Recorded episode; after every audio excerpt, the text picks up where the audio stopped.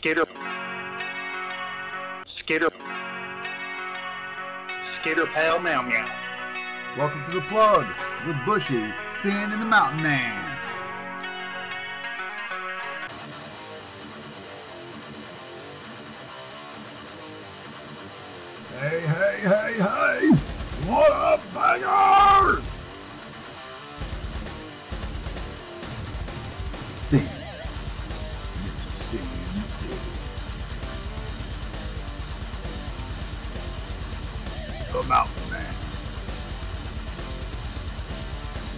Pale Meow Meow. Welcome to the plug with Bushy, Sid, and the Mountain Man.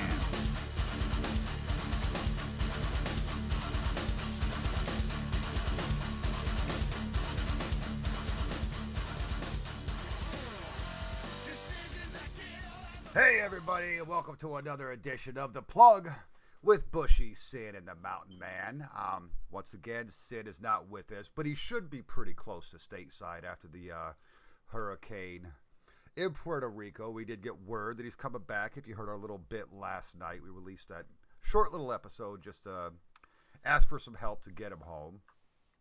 But we do actually have a special guest with us, and we have the Mountain Man with us. This was almost a disaster. This was almost just Bushy and the special guest because I couldn't get the Mountain Man's ass out of bed. But we did. And before I even say anything to the Mountain Man, Mr. Special Guest, how are you? How was your week? I can't believe you got a podcast. Dude, they asked me to do it. I had nothing else going on. We have a lot of fun. Who the fuck is they? That would be Sid and the Mountain Man. Um, you know Sid as DJ Sato uh, from that metal station. Ah, And um, yeah, he approached me. He wanted to do this, and I guess they figured since I already had the uh, the Podbean account and the voice, and I'd done a couple of guest spots, I guess they assumed I'd be the guy to go to to to get this done.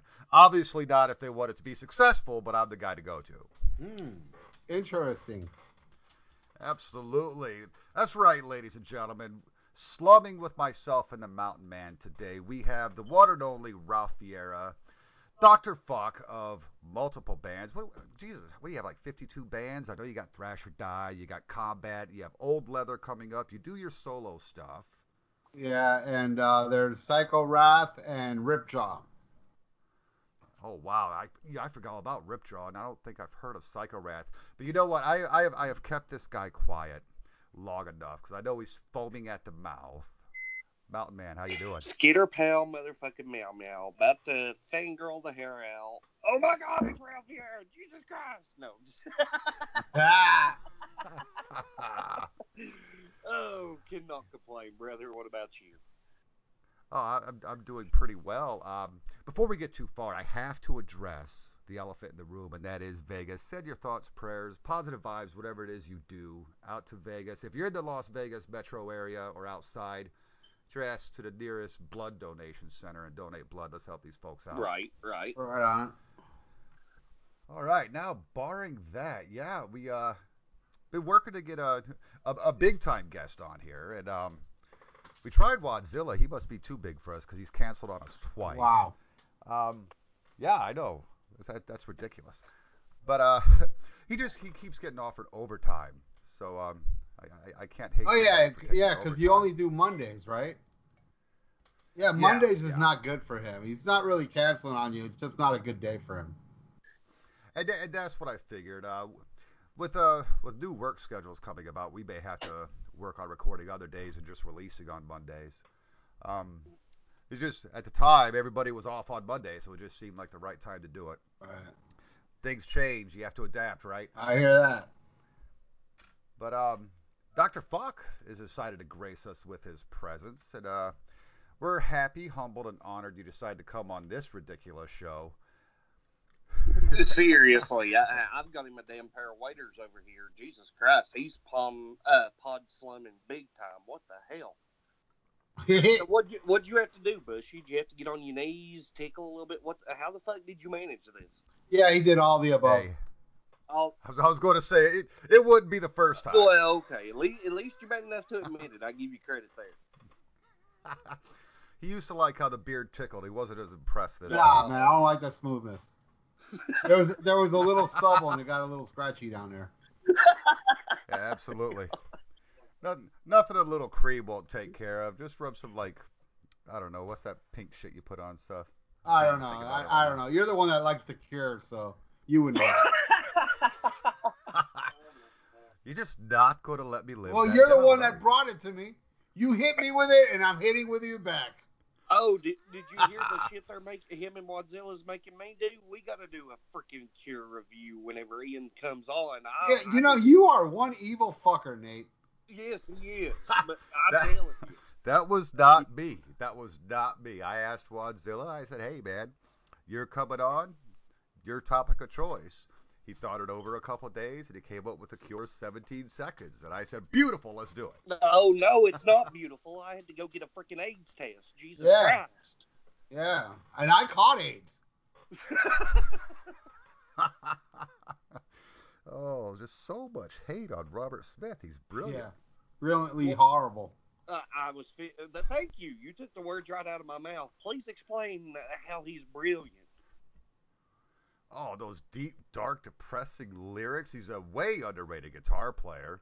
And he's carried that band for what, 30 years? Outstanding. Uh, I hate to break it to you, but his guitar's not plugged in.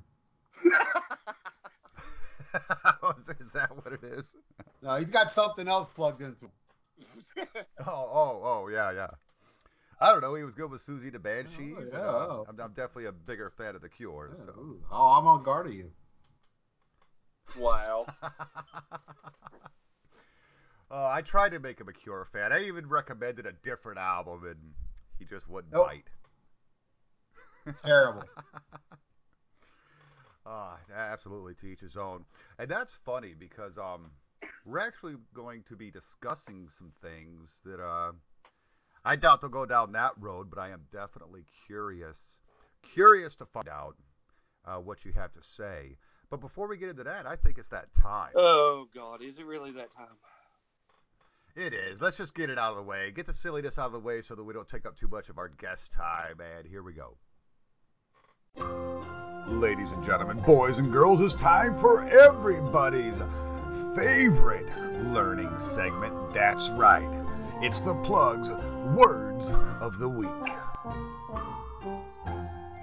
All right, that's right. It's time for all two of our listeners' favorite topic of the week, and that is our words of the week. Now, um, Two Ralph, listeners. this is where you go to. What the what the Yeah, hell you mean two. two listeners? Every single time I act like a retard, they disappear. Right, right. Well, at least we'll enjoy the episode. Um, what you go to find here is I'll give you a word and a definition that'll help enlighten you, and the Mountain Man is just going to dump down the whole thing. Ooh. Pretty much. All right, and uh, I I just got to hear what Mountain Man has to say because uh, it's getting worse and worse every week. so I've, I've, I've got to know, Mountain Man, word of the week. Which you did you?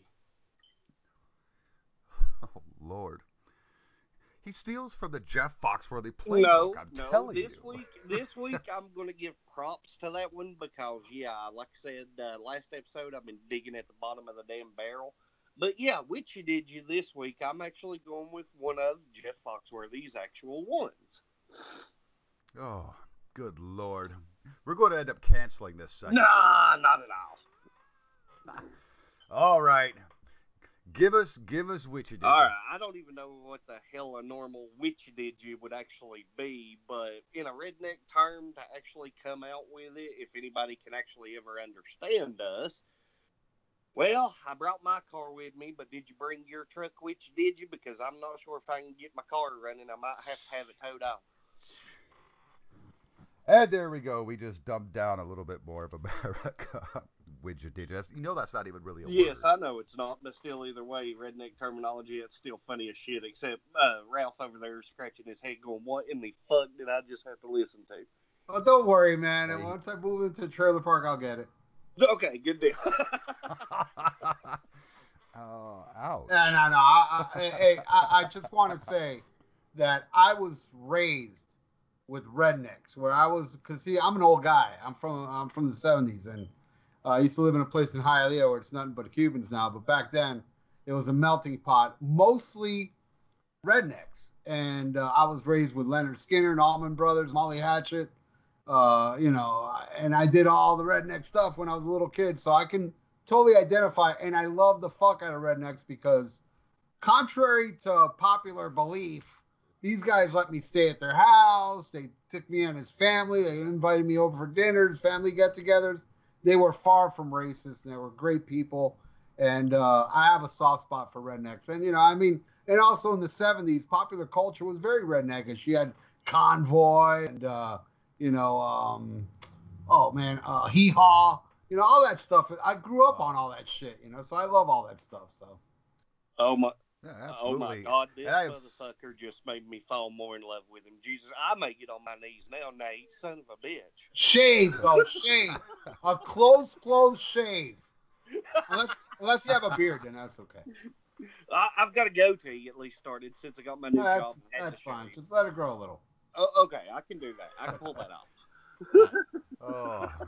I'm, and I'm so glad you pointed out uh, because Redneck's got such a bad vibe uh, these days. I'm glad you pointed out the fact that rednecks aren't racist people. It's just they tend to be country folk in a manner of speaking. I mean, eh, I'm I'm talking about the people I was raised with. Now, you know, look, I'll I'll say it this: way. there's there's racism in everywhere, every fucking. There's redneck races, there's black races, there's Spanish. Man, I think the most racist people I've ever encountered in my life are my people, Cubans. They're fucking racist as fuck, especially the the the the Mariel boat lift. I mean, that's when all the scumbags came here. So I, I but you know, that's who I, I I'm around than most people. So honestly, those people are just fucking the most racist fuckers I've ever known. And they're and they're That's and they're my people. Right, right. I get that. And, and yeah, yeah. well, Racism sucks in general. Now, this boat lift you're talking about, uh, is this when um everybody was flooding over from Cuba? Yeah, because Jimmy Carter was like, oh, oh, uh, uh, I'm gonna let all the Cubans come in, and Fidel, being the scumbag he is, it goes, all right, empty the jails. They sent all the they sent all the convicts over here, bunch of murderers. You know, there was this guy called El Loco that here on the beach that shot a cop in the head. I mean, these were just ruthless fucking people that he sent over here, and uh, yeah, and then you know, then you have all these other fucking other ingrates that came here and had little babies and raised them to be scumbags, and they're like in their 30s now, bunch of scumbags running around Hialeah. And that's another thing. That's where I'm from, Hialeah. All the rednecks moved away because it just became fucking terrible to live in Hialeah with all these scumbags around. So they all moved to northern Florida. Another thing about rednecks, I gotta say, is that they are so polite. Like down here, it's nothing but fucking idiots and uh, like really rude people. I'm even talking about you walk into a goddamn store and the cashier is fucking rude to you. Employees are rude to you. You go up, you go up to North Florida and you walk into a store, they're like, "Good, e- good afternoon, sir." Like everybody like says hi to each other. It's like I was just, well, I was with you, Nate, in Nashville. I know, walking down the rear, it's like, "Hey, good, good evening. You know, just people walking down the road saying hi to each other. It's like I'm not used to this shit anymore, you know. So it's very refreshing. Yeah, absolutely. So up, uh, you know, northern Florida is where all the rednecks are at, and it's, you know, that that term, uh, uh, southern hospitality. It's it's true, man. I mean, they're just nice fucking people. And look at me, I'm a dirtbag looking motherfucker with long hair, and they're still nice to me. You know, it's like down here they see me, it's like, oh, you know, they walk in, you know, I walk into any store and they all like look at me weird, and they all speak English to me, not knowing that I'm actually Cuban. But um, yeah, that's all I have to say about And, that. and you are you are uh you are fluent in Spanish, is that Yeah, right? uh, well, I, I I speak it a little broken because uh, see, where I was born was uh, pretty much around the neck of your woods, Tarrytown, up there in uh, north. Uh, I mean, up in uh, New York State. Um, the pro- the problem why I don't speak Spanish, I I understand it perfectly, but and I speak it well enough to get by, but it's very broken because my parents refused for me to learn Spanish until I learned English. Uh, my parents, my my parents are the most uh, patriotic people I've ever met in my life as far as loving America, and they're not from here, but you know they came here at 17 years old and they fucking kissed the ground of this great country, and my dad adores America, and he's always he always talks about how this is the greatest country in the world, and uh, you know he loves Cuba, it's where he came from, but you know he left before he he left right when Castro took power because he didn't trust the scumbag, and he's a he's a right. commie hating, American loving. You know, it's like I know he, he's more American than than a lot of Americans. You know, he's like a, he came here. He, he doesn't speak the best English, but goddamn, he learned a lot with no education, busted his ass, and really did well for himself. And he's taught me a lot of good values, uh, American values, uh, a good, decent American values. I've never stolen my life. I've never fucked anybody over. These are the, these are the things he always always told me. Never steal. Never take anything that's not yours. Never take the easy way. Always work hard for what everything you do. Never fuck anybody over. Always be honest. But you do have to lie to chicks. He always told me that. Because you're never gonna get laid if you don't lie to chicks. you just you, you, just had my mother, and uh, she she normally comes on every now and then as a special guest because uh, just for shits and giggles, she just hollered across the house, "Hey!" So. All right, cool. So I said hi. she said that's because you're dealing with little pansy girls instead of women. Well, yeah, I mean that's all I can get. I wish I could get some oh, women, man. but you know I got the long hair. They don't they don't dig that down here. uh, yeah, I, I, I envy some of your cod quests. Oh, yeah, I mean, you know, and I get blamed a lot because oh Ralph only goes for you know, especially Ian talks about oh all I get is like little young girls and stuff like that, which is not really true. I get older chicks but uh, for the most part, it's mostly young because uh, those are the only ones I can get. Because girls my age, they don't like fucking people like me. I mean, uh, sexually, or you know, they don't. They're not very attracted to me. But the, the young chicks are. So what can I do? Use my hand?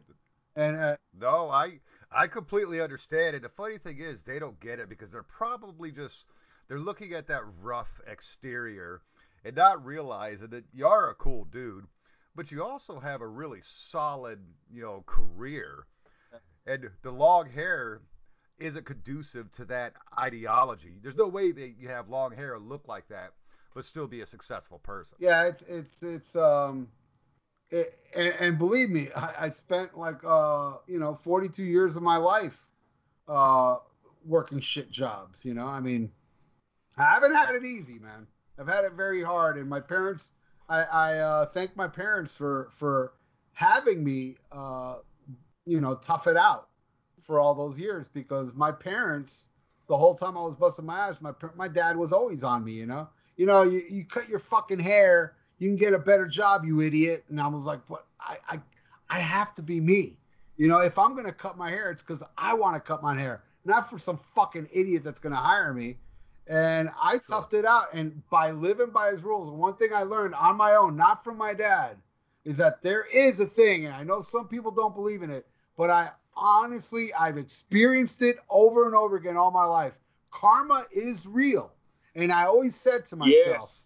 I always said to myself, it's gonna pay off. And I was, man, there were times, man, where I would be really pissed off, going, why the fuck am I suffering? I'm such a good person. But then my brain, my brain would say to me, "You got something really good coming to you because that's why it's taking me so long." See, karma takes a long time to to like to to give you a great present, and also karma takes a really long time to fuck somebody over that's very evil. You know, because let me put it this way. I'll give you an example of karma where it came to me. When I first started getting Netflix, I got um uh, this uh, I, I, I rented the Scorpions at Wacken. So I would like you know burn it on on a disc, but this time I couldn't burn it because there was too much information. I didn't send it back. I said fuck it, I want this so bad, so I kept it. The very 2 Uh-oh. days later, two days later, my air conditioner broke. Fucking uh, poured a bunch of water to my neighbor downstairs, and I ended up paying hundreds of bucks to fix that. So I, you know, oh, wow. sure enough, I sent that shit back to Netflix. yeah. And, I, I forgot they used to do the DVD thing. Are they still doing that? Uh, yeah, you can still rent. I still rent. Yeah, I still rent from them. Oh, I, yeah, I had no idea about that. Yeah, they have a, there's not not everything's on Netflix, you know. So there's a lot of shit I would love to see that, you know, like just uh, Ian recommended The Watchmen. I never seen that, so I just rented it. You know. Okay, well, I, I always let uh, Nevaeh watch pretty much anything unless there's nudity, and I could not let her watch that film. We'll leave it at that. Right. Okay. All right. Uh, I got courage. Um, there's a reason I'm using courage. That's the quality or state of mind or spirit, enabling one to face danger or hardship with confidence and resolution. And the reason I picked that word, I picked it last minute this morning. It's a pretty basic word, but as I was watching the news this morning, uh, I I saw this kid, and when I say kid, um, probably in his late teens, early 20s, not very old, just really just just covered in blood. Um, talking to this reporter, and you can see almost that thousand yard stare in his eye.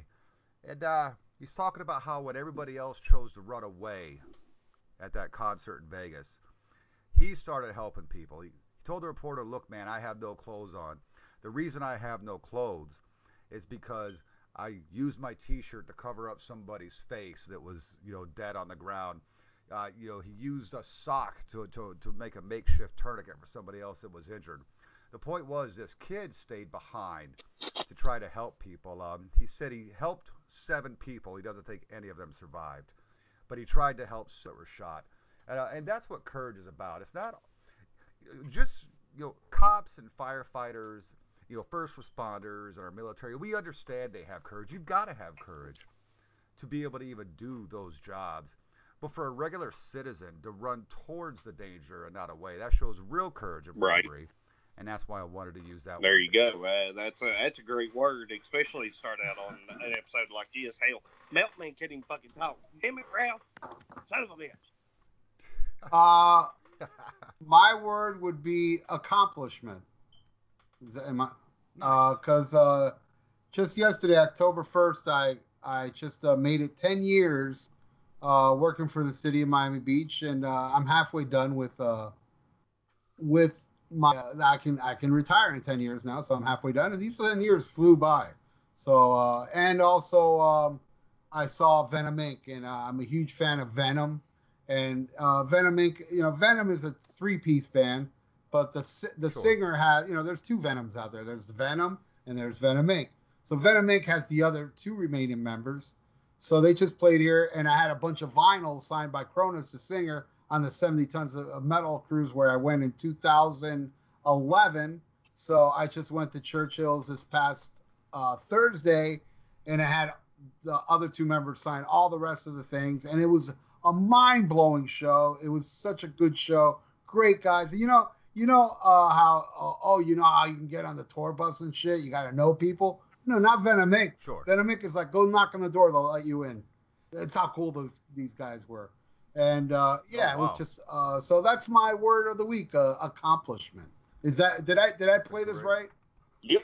You absolutely did. Right. You absolutely did. And uh, that's that's that's badass, Venom Inc. And um, it it just reminds me of when we went and saw uh, uh shit. Now I'm drawing a blank. Yeah. Come on, Nashville. Help Rock and Pod Expo. No, well, not that. The show that. Oh, night. Raven, Raven, Raven. Here. Raven, yeah. Those guys were real chill and willing to yeah, yeah. sit back and talk to anybody. guys. Yeah, and uh, you know, speaking of accomplishments, it won't be for you, but you know, for the hair metal guy that I am, it was. Uh, last Saturday, not the one we just finished, the weekend before, September 23rd, a buddy of mine and I had bought tickets uh, to go see Vixen and Kix, like six months, yeah, like six months ago. You know, it's $39 second row center. Uh, it was in this place called the Showroom at Turning Stone Casino. And you know, normally if you're, you know, first, second row, there's always a buffer between the people and the stage.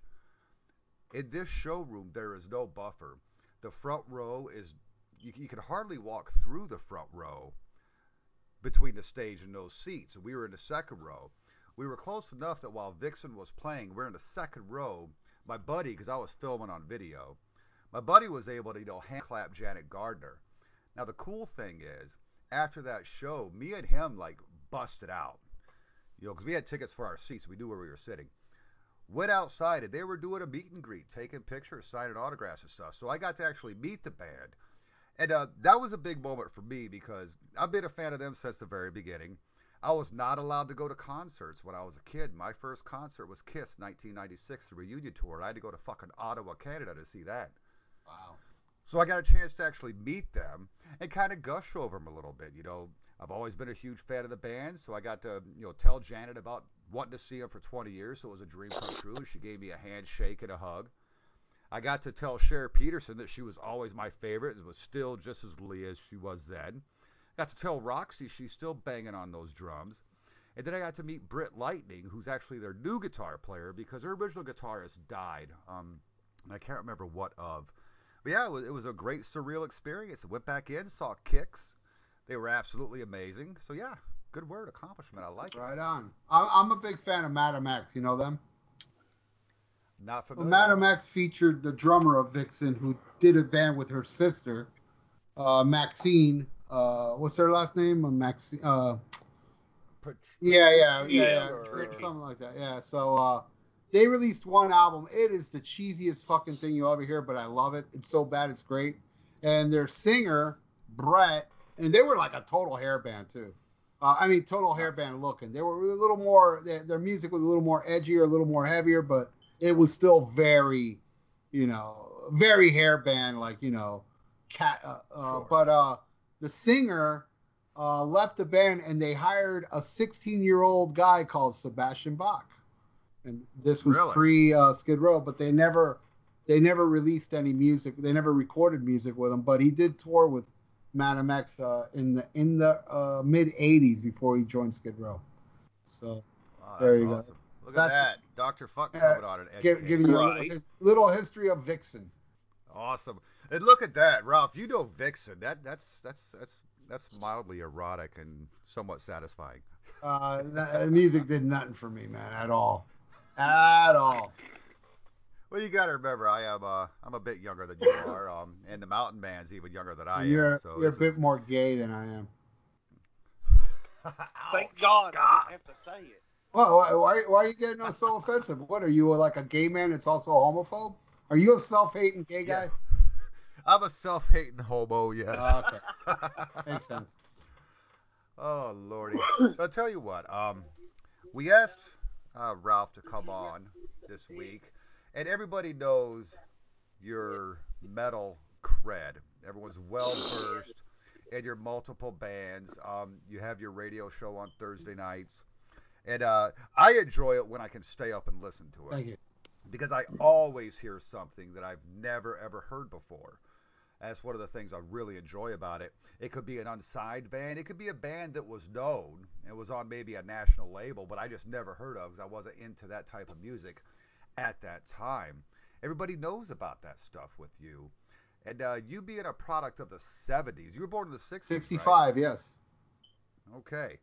So you started hitting your musical stride, let's say between 70, 72, somewhere No, there? no. Uh, I was always into movies. It wasn't until I mean, I love like Electric Light Orchestra. I was very much into Kansas. Uh, you know, some of the corporate rock stuff, but I wasn't really a big music fan till uh, it was around the time I discovered Cheap Trick, and uh, then then I discovered uh, my brother played me Unleashed in the East, Judas Priest, and that that's what turned me into a metalhead because it was at the right time. It was '79, and from the oh yeah, and I was also a big Kiss fan. And uh, but you know, Kiss Kiss uh, Kiss was my gateway. It wasn't really Cheap Trick. Uh, Cheap Trick and Kiss came around the same time, but Kiss is what really got me into hard rock and stuff. And then when I discovered Judas Priest, that's when it got me into metal. And then the new wave of British heavy metal was just a year away, and that's when I became full blown. And I've been that way since to to this day. I was one of the only guys that was totally a full blown metalhead during the grunge years. You know, I was like, you know, I'd go see Judas Priest in a club back then. And uh, and it was Wow. special because eh, you know, and the club wouldn't be that packed. It was kind of packed, but everybody in that club did not turn their back on metal. It was a beautiful time. The 90s was a beautiful time. A lot of people think, no, it was a terrible time. No, it was actually where you saw the true, you know, that the ones that stayed with it. And then when it made a comeback, you know, I saw Iron Maiden in like a little tiny theater, And then you know, the next time Iron Maiden came, they sold out a big arena, and I'm like, oh look, they're back. Fuck them. You know, they all turned their back Oh, on wow. metal. So, and Dio, I saw in a little fucking tiny club. It was just a special time for me. It was a, it was a, a, a time for the true, and I really love it. And you know, and I'm not a hater of grunge. I actually liked a lot of grunge, but it still wasn't as cool as metal. You know, because I was still discovering. Because during the grunge years, there was also a European explosion of power metal. You know, you had your, you know, Rhapsody and your Primal Fear and Hammerfall and shit like that. And I got into that because I was like, well, I mean, it ain't the best metal in the world, but at least it's metal, and they're singing about metal during this dark time. So I was loving it, and I, and also, you know, huge into Pantera. Pantera to me was, to me, the gods of the '90s because they were the only band out there that were pulling in a lot of people into shows and saying on stage, "We fly the flag for metal." Like we ain't fucking. Al- we are the alternative now. You know. It was just a great time. Sure, sure. no, and, it, and that's an interesting point you make because in the 90s, I was so disgusted by the grunge movement. I, I'm really not a fan. As, as I've gotten older, I can appreciate uh, some of the music a little more. Um, there's even a couple of Nirvana tracks I've gotten to where I like now. Uh, back then, I'd have spit in your face just as soon as look at you if you had told me to listen to this shit. I just hated it. I hated what was being played on radio. I actually switched over if I wasn't listening to my 80s metal, and that was everything from, you know, Kiss was my gateway into into rock and metal the same way. Uh, it just came a little bit later. Um, if I wasn't listening to Kiss or ACDC or Motley Crue or even Vixen, or by that time I had gotten into Megadeth and Metallica, I hadn't been into Slayer yet. But if I wasn't listening to that stuff, I was listening to 90s country. I was so disgusted with the metal scene, quote unquote metal scene. I had completely turned my fucking back on it. And I didn't go out and discover new stuff, which really sucks because obviously I missed out on some stuff. I didn't start listening to metal as a full time thing again until the, I, I guess they call it new metal. Bands like Slipknot and Coal Chamber were coming out, or coming out rather. What the hell did you They just were say? heavy. yeah, I said came out. Shut What the fuck what the fuck is Cayman? up. oh. It's an island, isn't it? yeah, yeah. There, there's some islands. The yeah. Ca- the Cayman thanks, Islands. Yeah, that's a real place. what See? what? That's that's what I meant. Yeah, okay. You the redneck come out yeah. of there for a minute, damn it, boy, and you swear up and down you talk normal. Right, I, I do try. Yeah, good job. But yeah, you know, Coal Chamber, it, it was angry, it wasn't depressed. You know what I mean? Slipknot, it was angry, it wasn't depressed. And I'm from the party rock era. You know, I'm a child of the '80s, and I know how much you hate those. But uh, I was in the, I was in the fun rock period. You know, all the metal of that time was really just rock and roll, and uh, it was fun. So I didn't like the depressing shit. Wasn't until metal got pissed off that I started listening again, which is good because I can listen to heavy stuff. Right. What about you, Mountain Man?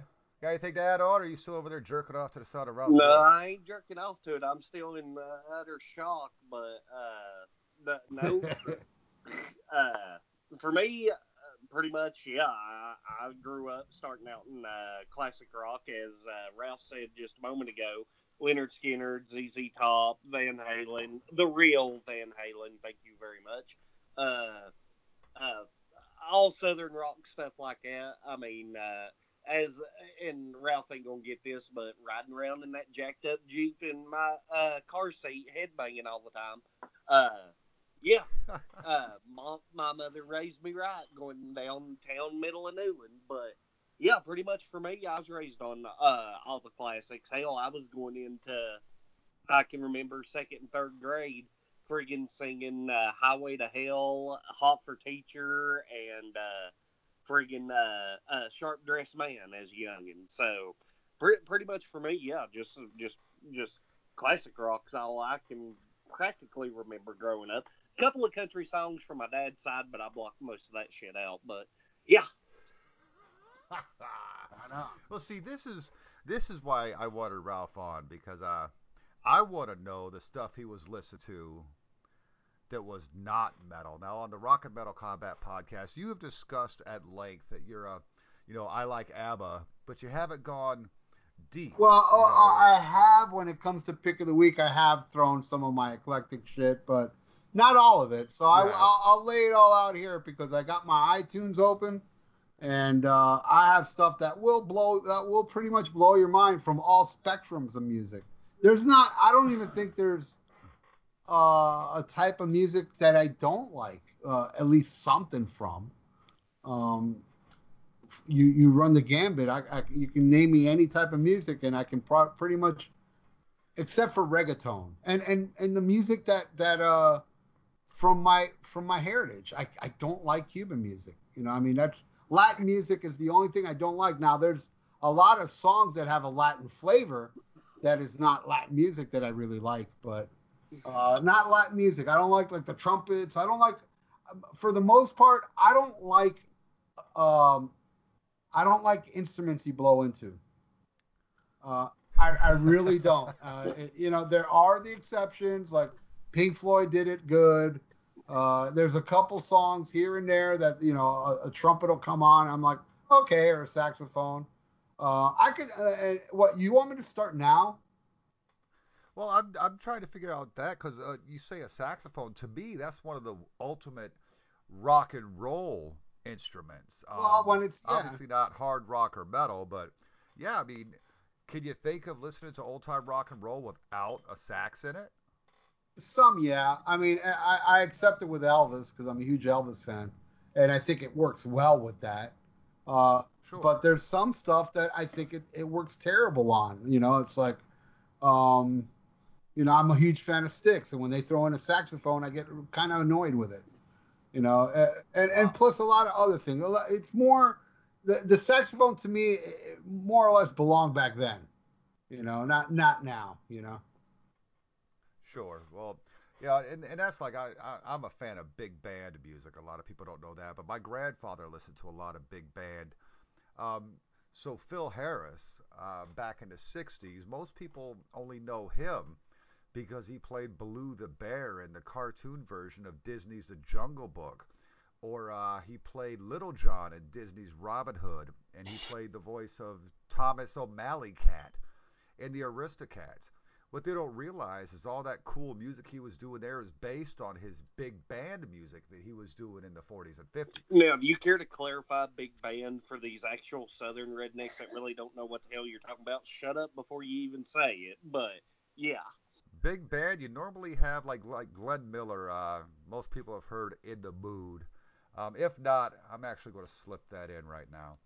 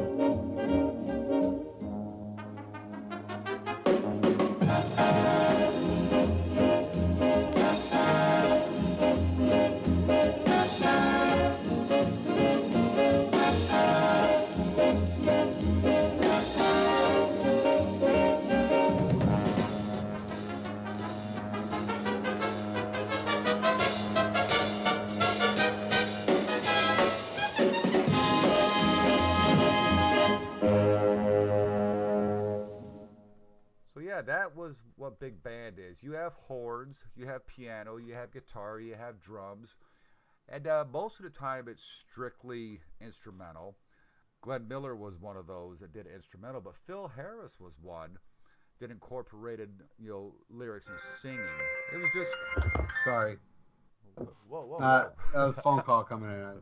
But oh no, you're are, right. are we fixing But to lift that's, off? Son of a bitch. yeah, it was it was it was a takeoff of classical music. I- I think it's more a blend of classical and jazz, in my opinion. Okay, yeah. Yeah, anyway, they'll hear it, so they'll know what it is. So, uh, Ralph, um, your earliest, what, what what would you say is your earliest memory of music, and you thinking, huh, I like that? Because I know you said you watched a lot of movies, but everybody has that one song that sticks with them even to this Well, day. I, I, I'll tell you, um, my very first memory in life was the Beatles. Uh, I remember looking up at a, I remember vividly this. Uh, looking up, I was staying with my cousin because my parents worked at a Chevrolet state uh, factory, and I would stay with my aunt. I, I already saw my parents when I was very, very young. My aunt pretty much raised me, and uh, I vividly remember looking up at a windowsill that had a little transistor radio on it. But I am a little perp- I can't, I can't really tell you what song it was. It was it was either Hard Day's Night or Help. It was one of those two songs, or maybe or maybe um, uh, what's that song? Uh, uh, Eight Days a Week. Uh, one of those three songs. Uh, and uh, that was my first memory of life. The first song I really got into, I mean, fanatical about, was American Pie. A long, long time ago, I can still remember how that music used to make me smile. And I knew if I had my chance that I could make those people dance and maybe they'd be happy for a while. But February made me shiver with every paper I deliver. Bad news on the doorstep. I couldn't take one more step. I can't remember if I cried when I read about his widowed bride. But something touched me deep inside the day the music died. So bye bye, Miss American Pie. Drove my Chevy to the levee, but the levee was dry. And them good old boys were drinking whiskey and rye, singing, This'll be the day that I die. This'll be the day that I die.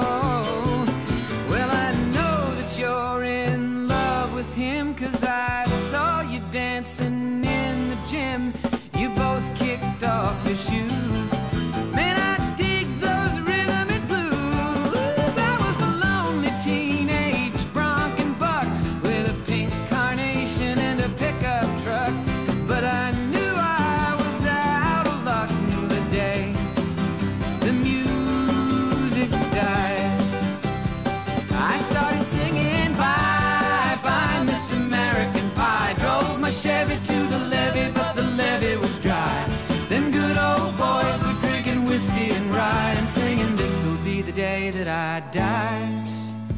This'll be the day that I die.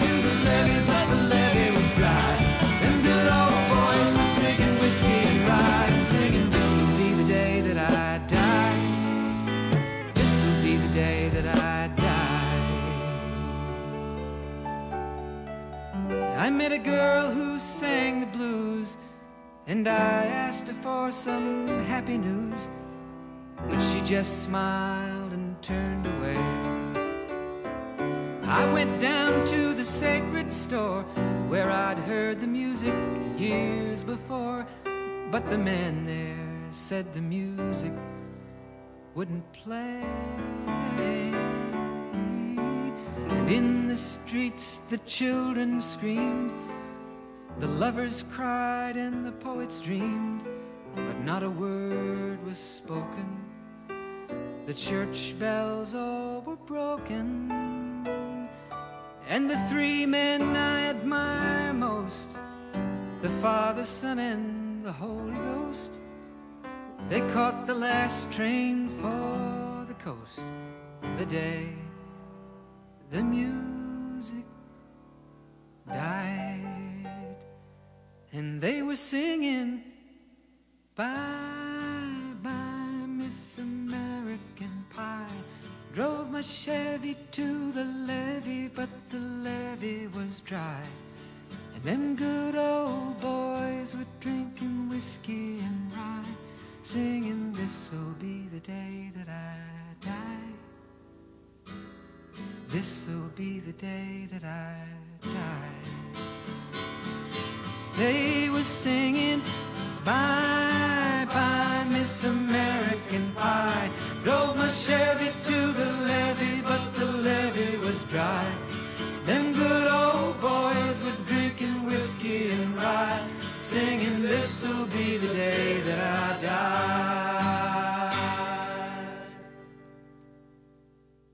I owned uh, the 45 of it, and the you know, American Pie was such a long song that you know the 45 only played half of it, and you had to flip it around to hear the rest of the song.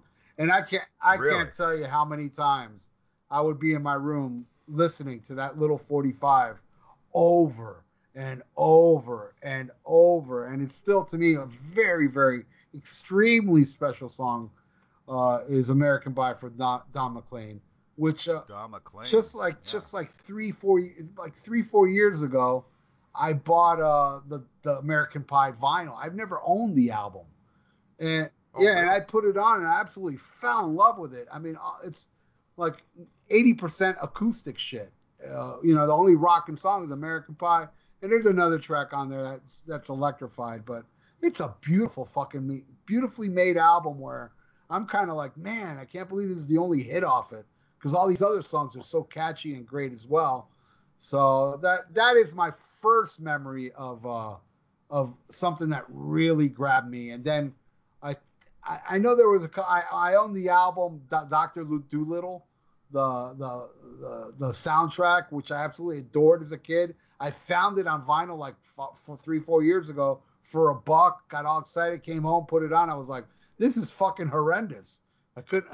I could not got into it at all. I was like, I and I didn't even remember none of it except for Talk to the Animals. That's the only one I remembered. But I remember playing that a lot as a little kid. But I guess I didn't know better yet. And uh, Right. Well, that's that's called being kids. I like the Muppet movie soundtrack. Uh, you know, the original Muppet movie. well, that ex- what, that 70s. explains your love for The Cure. Come on, can you picture that as a rockin' jam? Oh boy. and then then you know I, I when I moved to Hialeah, because my parents moved to Florida when I was nine years old. Uh, I used to go to this place called Ricky's Records. That uh, it was 1973. I used to go in there and buy 45s. That record store just closed this year. Heartbreaking. Really? But the, the record that Wow. record store only sold fucking Latin music, you know, uh, for the past 20 years or so. But I I would go in there and buy 45s. And another song I became ex- insanely infatuated with was a Little Willie by the Sweet. That was another one that I absolutely loved. And then you know Benny and the Jets, Crocodile Rock, Elton John, you know, was another yes. great um, uh, part of my little childhood. A lot of Elton John. I, I would buy a lot of Elton John 45s. Every time he had a single, I would buy it. Philadelphia Freedom, and uh, huge fan of Elton John, who who's on my bucket list. I've never seen him live, believe it or not. I, I uh, man, I, I, I concur. Uh, one of my earliest earliest memories of listening to something that wasn't country that actually kind of stuck out in my mind. Um, my parents, my dad had Elton John's greatest hits. I want to say Volume Two, maybe it was uh, one with him on the cover, uh, in the golf get-up, shooting golf. Um, the bitch is back. Yeah, yeah, yeah. I remember hearing that song. Yeah. S- And it, I, I don't know if it's because I was so little, because we were living in Heidelberg, Germany at the time. So you got to figure third grade, fourth grade. And uh, that song just grabbed me. Loved it. And um, that's funny, uh, Elton John. My, my two of my favorite albums are are uh, Too Low for Zero and uh, Goodbye Yellow Brick Road. Yeah, I own all that. I own Captain Fantastic, but that was much later on in life because, like, again, like you know, I I was a little blindsided by metal. There was like Sure. if you were if we were doing this program like in the early '80s, I wouldn't have I I I, I would say, well, I used to like ELO because I was I was a bonehead.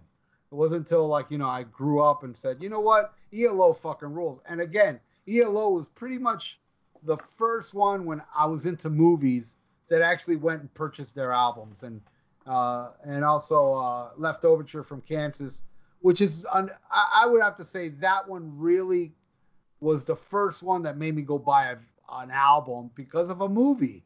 I saw I saw a movie called Heroes, which uh, which was with Henry Winkler and uh, Sally Fields. I was going to say Sally Fields, yeah. Yes, and uh, you know it was a, a movie about he was a this was at the height of Fonzie, and I I Right. loved Happy Days too when I was a little kid. So I went to go see this movie. It was a movie about you know he was a Vietnam vet. It's a good movie actually, uh, kind of a serious drama. You know coming back from Vietnam all fucked up. And when the movie ended, the the ending credits was "Carry On My Wayward Son," and I loved it so much. I was like, oh my god, I gotta, uh, you know. I stayed there. I looked at the credits. All right, the band's called Kansas. I gotta find this album, you know. And uh, I bought the album, and and that album is so so special to me to this day. I saw Kansas. I think it was either two years ago. They did a 40th anniversary uh, tour, and they played that whole album start to finish. And they're playing here again in December, doing it again. And I already got my tickets Really? for that. So uh, yeah, and and carry on my wayward son. I mean, Kansas in general and ELO uh, pretty much installed. Um, because the thing about both those bands, even though they're very very different from each other, they do have a very classical influence to them, especially ELO because they, they they were a Oh, fucking Right. absolutely. they were a fucking orchestra. Right. And uh, ELO was the first band ever that I had to own everything they had. You know, I mean, love their rollover Beethoven, Do Ya, um, uh, Rockaria. Oh, yeah. You know, so I, I would just, you know, I it was very hard to find no answer. I remember that album was a bitch to find, but you know, I had uh, Ole ELO. Anyway, so um, Okay, I, I, I got to interrupt you with an ELO question because my favorite ELO album, it seems like nobody's ever fucking heard of. And it irritates the shit out of me. It's a concept album. Time. Uh, 1981, Yeah. Yes. What do you think? Love that album.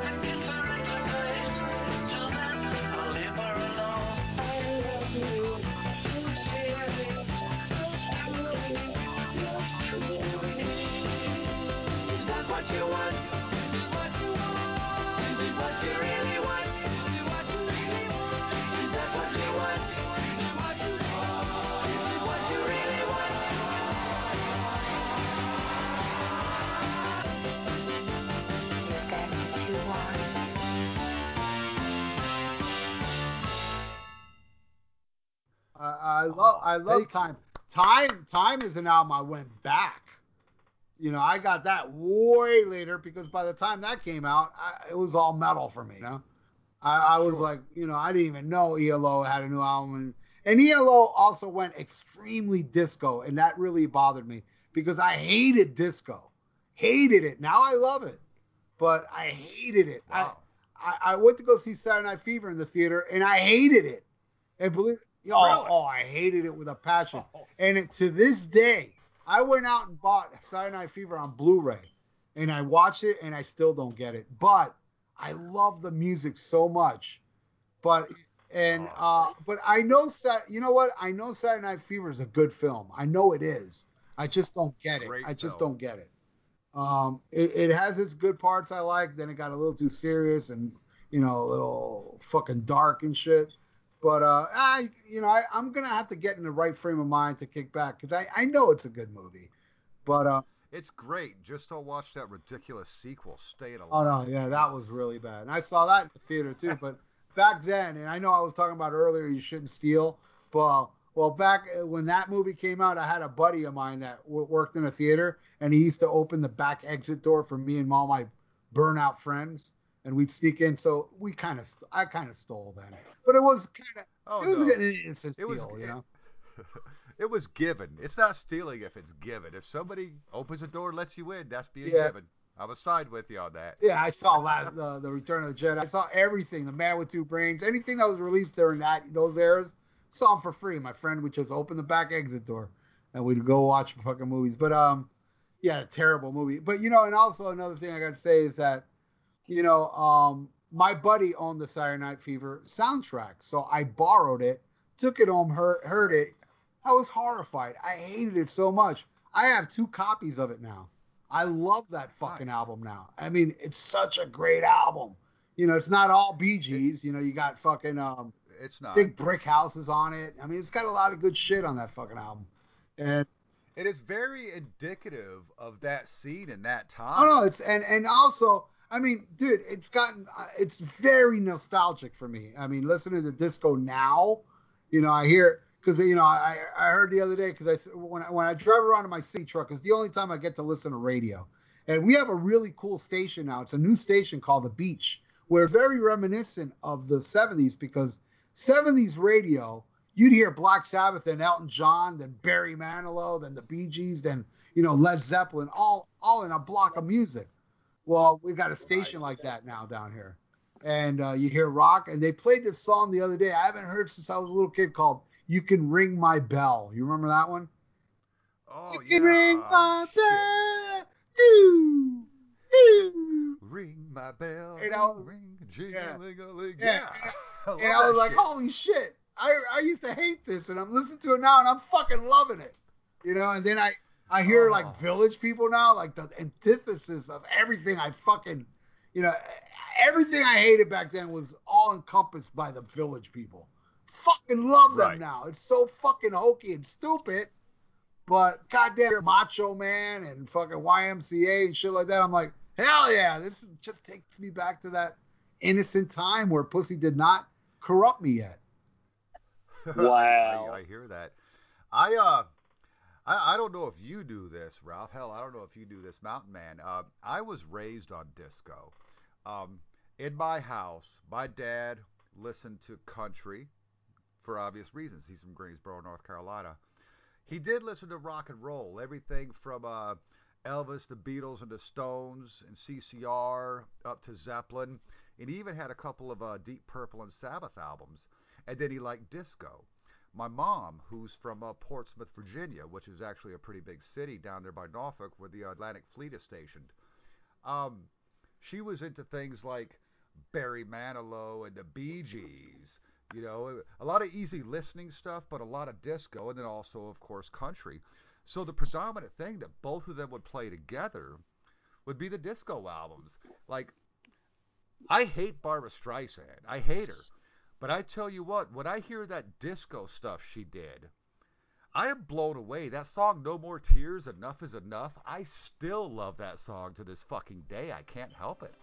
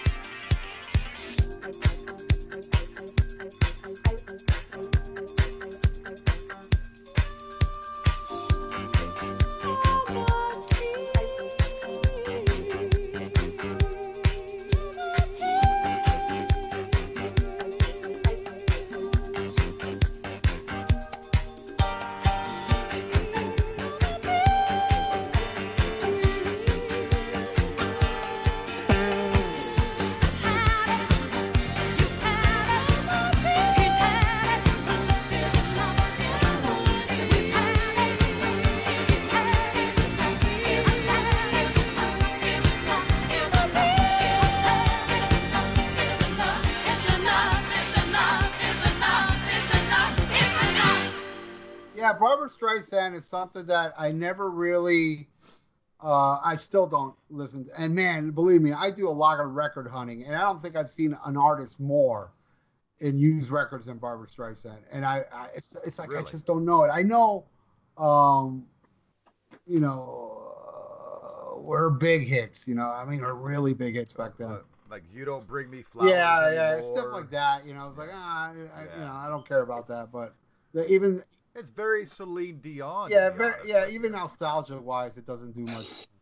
But um, but but damn, do I love uh, you know, the other stuff. You know, I mean, I and even like um, uh, oh, what's that movie? Um, they even made a movie for the song. The song was so huge. Oh god damn it! What's that movie where the chick sings to Jesus Christ? Jesus Christ. No, no, she, she sings a song about uh, "You Light Up My Life." You know, you know Really? That's a song about yeah, Jesus? that she's singing to Jesus. I did Yeah, not know yeah. that. So that's another one that I absolutely fucking love. Who the hell did that? 'Cause now I could hear that De- song in my Debbie- head. That's something Debbie my mom Boone. used to play. Debbie Boone. Debbie Boone. Yes. Okay. Wow. That uh, you said my mind was going to be blown, and I have to admit. Oh no, no, I, De- I haven't Debbie- scratched the surface. These are just little like songs here and there that I'm. You, you want to talk about artists I'm into? I will blow your mind. Well, let's let's do it, Mountain Man. Do you have anything you want to ask the great doctor before he starts blowing our minds even Well, more? I, I, I'm going to save those questions till a little bit because it's more on his metal metal aspects of his uh, favorite music. But I, I'll sit here and admit for sure now I've been over here taking notes. So, uh, a lot of songs y'all have talked about so far and artists I have heard, but bits and pieces of quite a few of them I have never heard. So I'm going to be very educated before the over. So yeah, uh, He's he's gonna be he's gonna be YouTubing So later. ho- for hopefully, hopefully I'll turn you guys. I mean, at least one thing that I'll talk about you might get into, but I'm very eclectic. I mean, we're gonna stay away from metal, but you know, I mean, before I'm not I'm not gonna name no bands, but I like black metal, death metal, you know, fucking um, uh, prog. I, I like a lot of different types of metal. He likes everything but hair. I don't like hair metal, though there are exceptions. like I love the first Cinderella album, even though I don't really consider it hair metal, but they were a hair metal looking band. Sure. You know, They're more blues-based rock. I hear you're a big fan of Look What the Cat Dragged In. yeah, check out that review. Listen how fucking much I'm into it. By the way, for for for our listeners, because we get a different audience here, um, Rock and Metal Combat Podcast. Look that fucking review up. Uh, Poison. Look what the cat dragged in. I'm telling you that and Motley Crue top ten worst songs Yeah. are the f- two funniest episodes I have ever listened to. Absolutely brilliant material. so in there. wait a minute. You mean to tell me you are not a fan of Poison or uh, uh, son of a bitch? Who'd you just say? I, I Motley Crue. Uh, I I love Shout at the Devil, and I love a song here and there. I like Use It or Lose It. I like Wild Side. I like Doctor Feelgood, the song. Um, you know, I love Live Wire. You know, there's a few songs I like off the first album. Not not the whole thing. That album is like loved by everybody. I don't get it myself, but but I Oh, I finally bought it for six bucks. Finally have it on vinyl. Stoked. yeah, I bought it when it was brand new because of the video Live Wire. I saw it on MTV. I was like, holy shit, these guys are gods. They're like Kiss. So, but then I bought the album. I was like, come on and dance. I was like, what? What is this? Come on, piece of your action, starry Yes. eyes, take piece, me to the piece top. Piece of your action, starry eye. No, not, not starry eyes. Piece of your action, take me to the top. On with the show and Live Wire. That's it.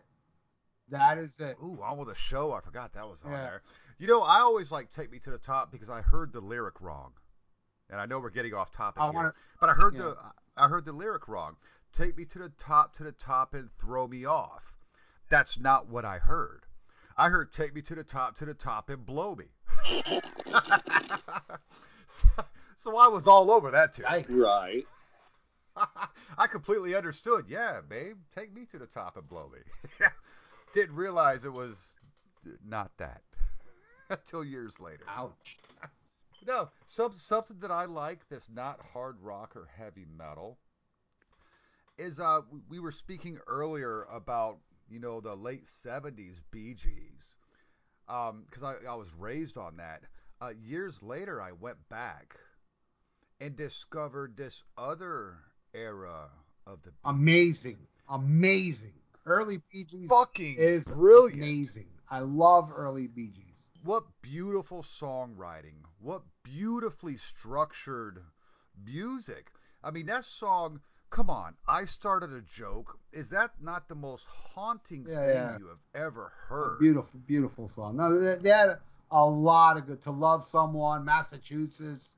Um, Oh, Yeah. New York mining disaster, 1941. yeah, uh, no, no. How can you mend a broken heart?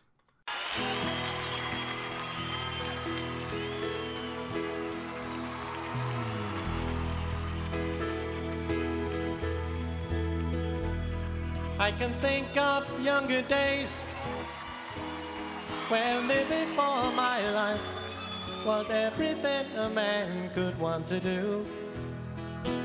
I could never see tomorrow.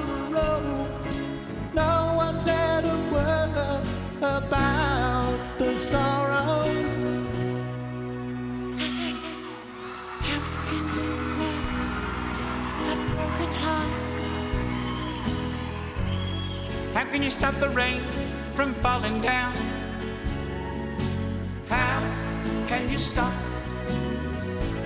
Sun from shining? What makes the world go round? How can you mend this broken man? How can a loser ever win? Please help me mend my broken heart and let me live again. Da da da da. I can still feel the breeze that rustles through the trees and misty memories days gone by. I could never see tomorrow.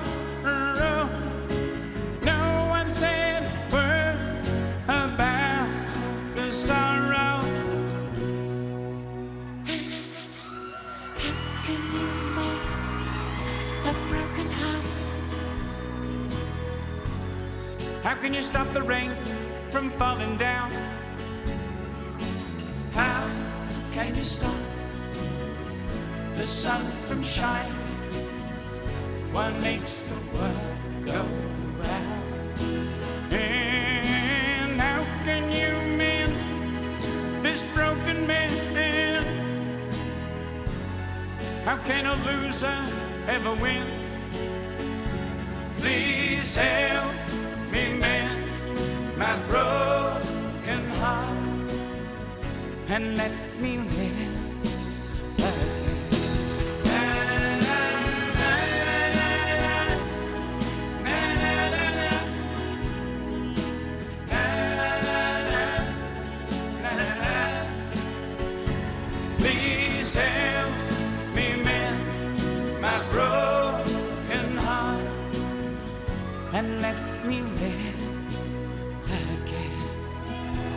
Da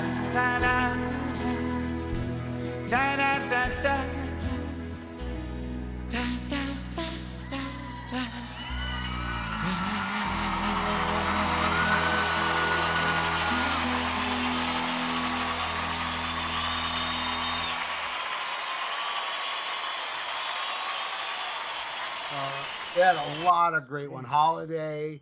Um, it was just a lot of good shit. First of May. This is all coming to my head now. Saved by the Bell. Uh, don't forget to remember. Lonely Days. A lot of good stuff. Oh. A lot of great stuff. Where would I be without my woman? Yes. God, that is great stuff. Love it. I I am so happy to hear you not knock my dick in the dirt over the Bee Gees, the early Well, it's stuff, very- because everybody very knows the Beatlesque. staying alive. It's very stuff. Beatlesque. It's kind of like an Australian Beatles. Yeah. Right, right. Yeah, yeah, yeah. I you know I never really made that connection because it's such a different kind of music. Even though, yeah, that's that's awesome. Because my when I listen to the Beatles, nine times out of ten, I go to the pre-drug music. I like the help. I want to hold your hand. You know, that's the Beatles I like. Their early 1960s stuff when they were first busting out. Right. I don't understand some of the other weird shit they were fucking doing later on in their careers. Although I do like some of it. So yeah, that's a that's a great connection. I actually never made that connection between early Beatles and early uh, Bee Gees. Outstanding. Yeah, it's great stuff. Really good stuff. Yeah, I love, love. I own all that shit. You know, I, again, something I discovered way in the future. You know, to me, the Bee Gees was fucking, you know, like, ew, fuck the Bee Gees. Because, you know, you got to remember, uh, as a child of the 70s, the Bee Gees were the enemy if you liked metal. You know, it's like, Sure, you had to compete with Jive Yeah. Talking and Staying Alive, a Night Fever. That was just not the cool. No, yeah, and you had your Andy Gibb, which I even like now, you know, listen to nostalgic reasons. But there was a lot of disco just dominated the like around 78 to 80 pretty much. It was uh nothing but disco everywhere. Huge fan of Richard Wagner. Uh to me that is like Classical. to me that's fucking metal from the 1800s. I mean that is metal, Wow, you know. like like um the popular one is like I think his heaviest tune called uh Ride of the uh, Valkyrie Valkyries. oh, flight, flight of the fly to the Yeah, Valkyries. um which uh, is uh, you know I discovered off of um Apocalypse Now. That's what Apocalypse Now. I knew where you were going yeah, with that, that- one, brother. That's what made me look into this guy.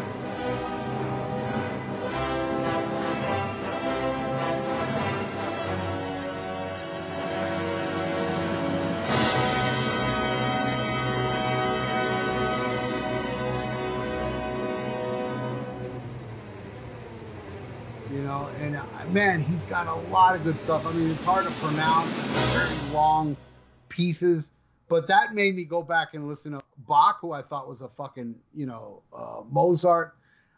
I think those guys were fucking geniuses. Oh, and yeah, Beethoven. Beethoven, you know, all that stuff. Um, I love to listen to, but to me, Richard Wagner was the Black Sabbath of classical music, the the best out of all of them, I thought. And I think he's kind of underrated because all you hear about is Beethoven and Bach, who are great and geniuses. You know, especially Amadeus, because you know that motherfucker was like pretty much deaf. You know, and and he wrote all this genius shit. And um, yeah. Wait, wait. I thought I thought Beethoven was the one that was deaf, and uh, Wolfgang Amadeus Mozart was the one that just started writing very young. Okay, maybe that maybe you're right on that because I'm not too I'm not too uh, well versed on you know their personal lives, but uh, you know because uh, but you know I would like to learn more about them as people, but uh, I love to listen to classical music. Um, I do have to be in the mood for it. I, I'll be honest with yes. you. Uh, there, there's times that, you know, the same thing with death metal and black metal. I got to be in the mood for it to listen to it. But um, yeah, it's just it's just genius shit, and I'm really a big fan of, you know, those three composers. And there are the, you know, I'm sure there are other ones that I don't know about that I would like to find out. Anybody that's got that bombastic metal attitude to their music um, is definitely something worth Well. uh, looking into. Well, let me let me turn you on to a composer then. Uh, his name is Grieg. Uh, I believe is G R E I G. He's a German composer, and you're familiar with his work whether you know it or not. Um, this little band that you guys introduced me to on your podcast, uh, Savatage, did this little album called Hall of the Mountain King. Right. And um, the music interlude Yeah. Da, da, da, da, da, da, into that. Yeah, I know that's a. that- I know. I, I am aware. I'm well aware that is a classical piece. Yeah, that is Grieg. That's uh, Hall of the Mountain King. That that part itself is Hall of the Mountain King. He he he does so many brilliant pieces. Um, I I would say he was, if if if Wagner was Sabbath, I would say Grieg is Priest. Right. Okay. I'll look into it.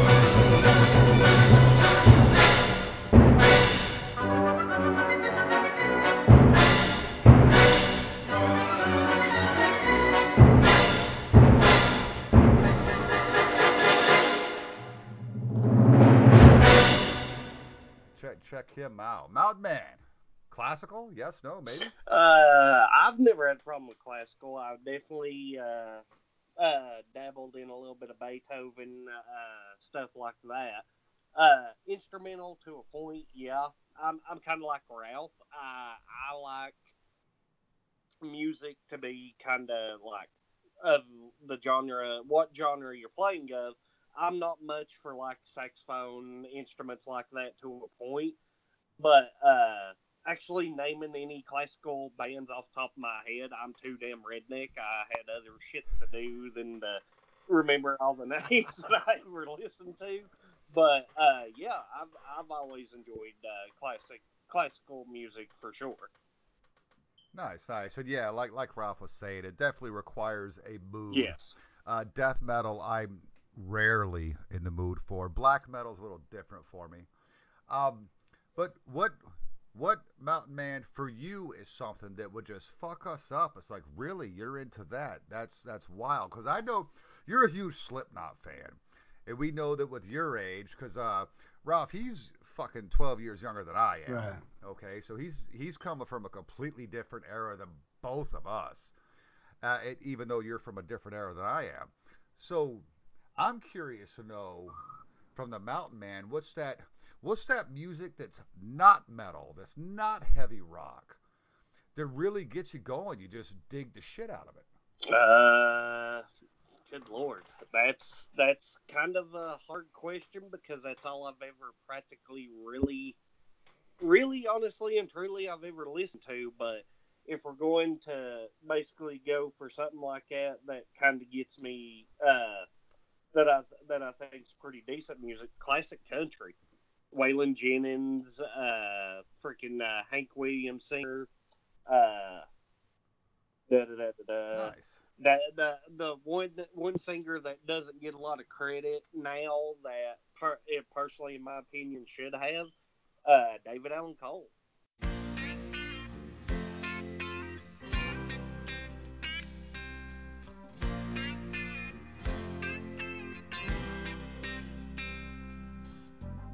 I was thumbing from Montgomery.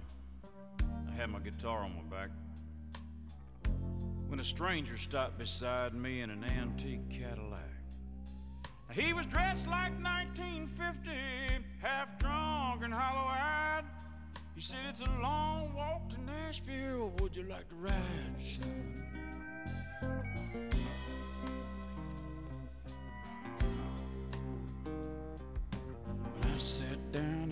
Seat. He turned on the radio.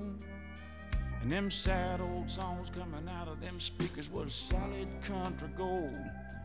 Then I noticed the stranger was ghost white pale when he asked me for a light. And I knew there was something strange about this ride. He said, Drifter, can you make folks cry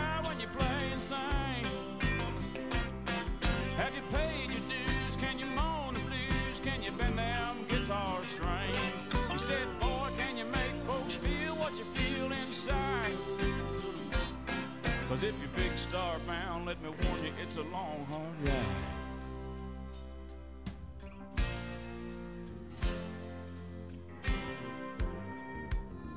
Then he cried just south of Nashville, and he turned that car around. He said, This is where you get off, boy, because I'm going back to Alabama. As I stepped out of that Cadillac, I said, Mr. Many thanks. He said, You don't have to call me Mr. Mister. The whole world called me Hank. He said, Drifter, can you make folks cry when you play and sing? Have you paid your dues? Can you moan the blues? Can you bend them guitar strings? He said, Boy, can you make folks feel what you feel inside? Cause if you're big star bound, let me warn you, it's a long, hard ride. He said, Drifter, can you make folks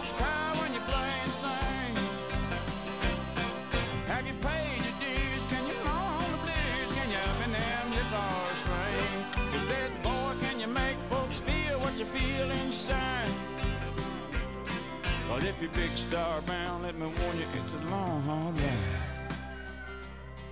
If you're big star bound, let me warn you, it's a long, hard ride.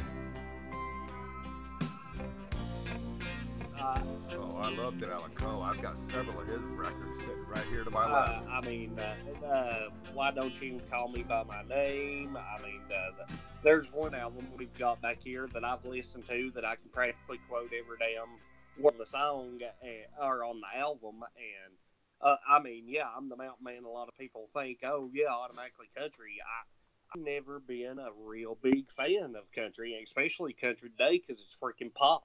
I mean, it just no, thank you. But Well, that's funny you say pop because I agree with you in the country realm. And, and Ralph, I'm, I'm assuming like country at No, all. Is- uh, is, there anything I, that- I, I love Hank Williams Jr. Um, I mean Hank Williams Sr. Um, a, really see? yeah, I, I I like the older, and yeah, I and I love the the live from uh, Folsom uh, Prison from Johnny Cash. I think that's a Sure. great fucking album. Um, That's I like, and, and I'm not saying this because he just died, but I liked a lot of Glen Campbell when I was a little kid. Um, uh, and um, trying to think, I saw I- I, I, saw uh, Garth Brooks live because a buddy of mine took me to see him, and Oh, shut it up. was it was hard to see him because there was too many people with 10 gallon hats on.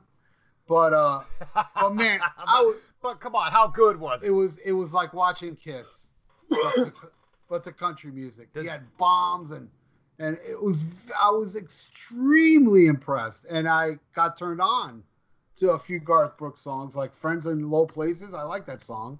Um, Sure. what's the song about uh when the lightning strikes or something like that?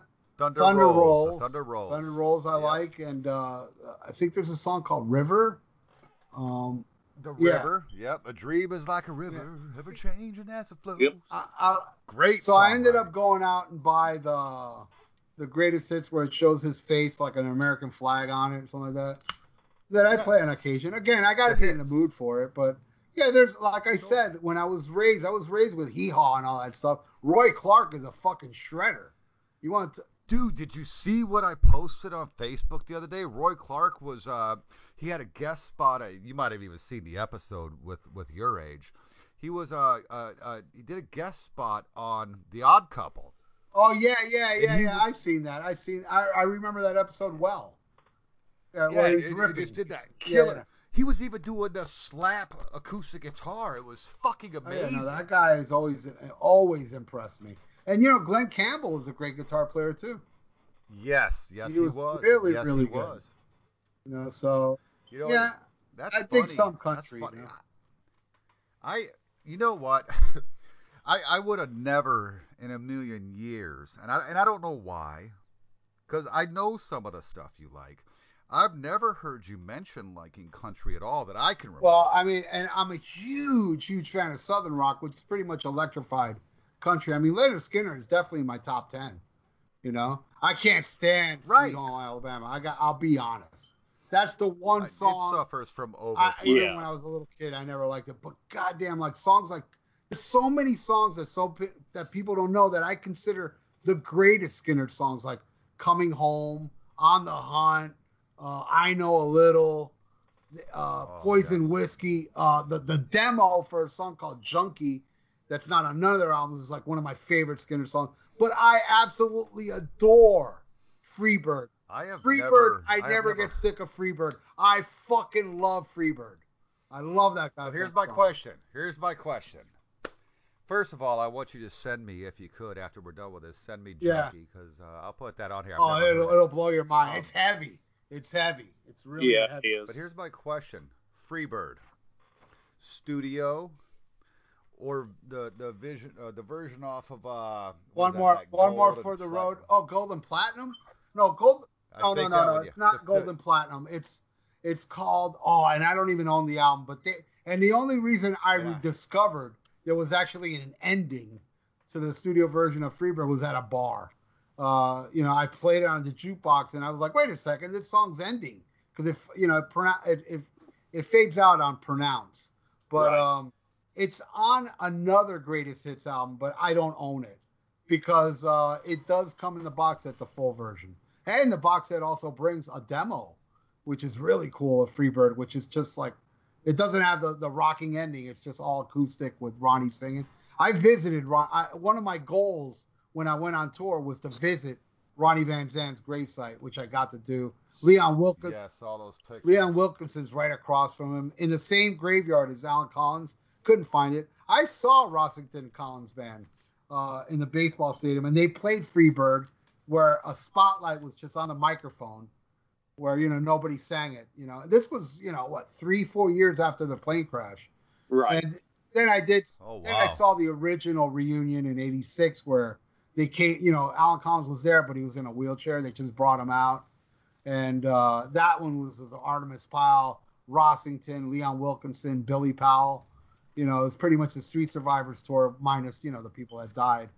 And uh, I am a huge, huge fanatical fan of. Uh, I own every single Lynyrd Skynyrd album. I got the, I got all the DVDs. I got all, you know, the box set. It's like one of my favorite bands of all time. And I thank the Rednecks I grew up with because those are the guys that, you know, got me into all that shit. Molly Hatchet, another one.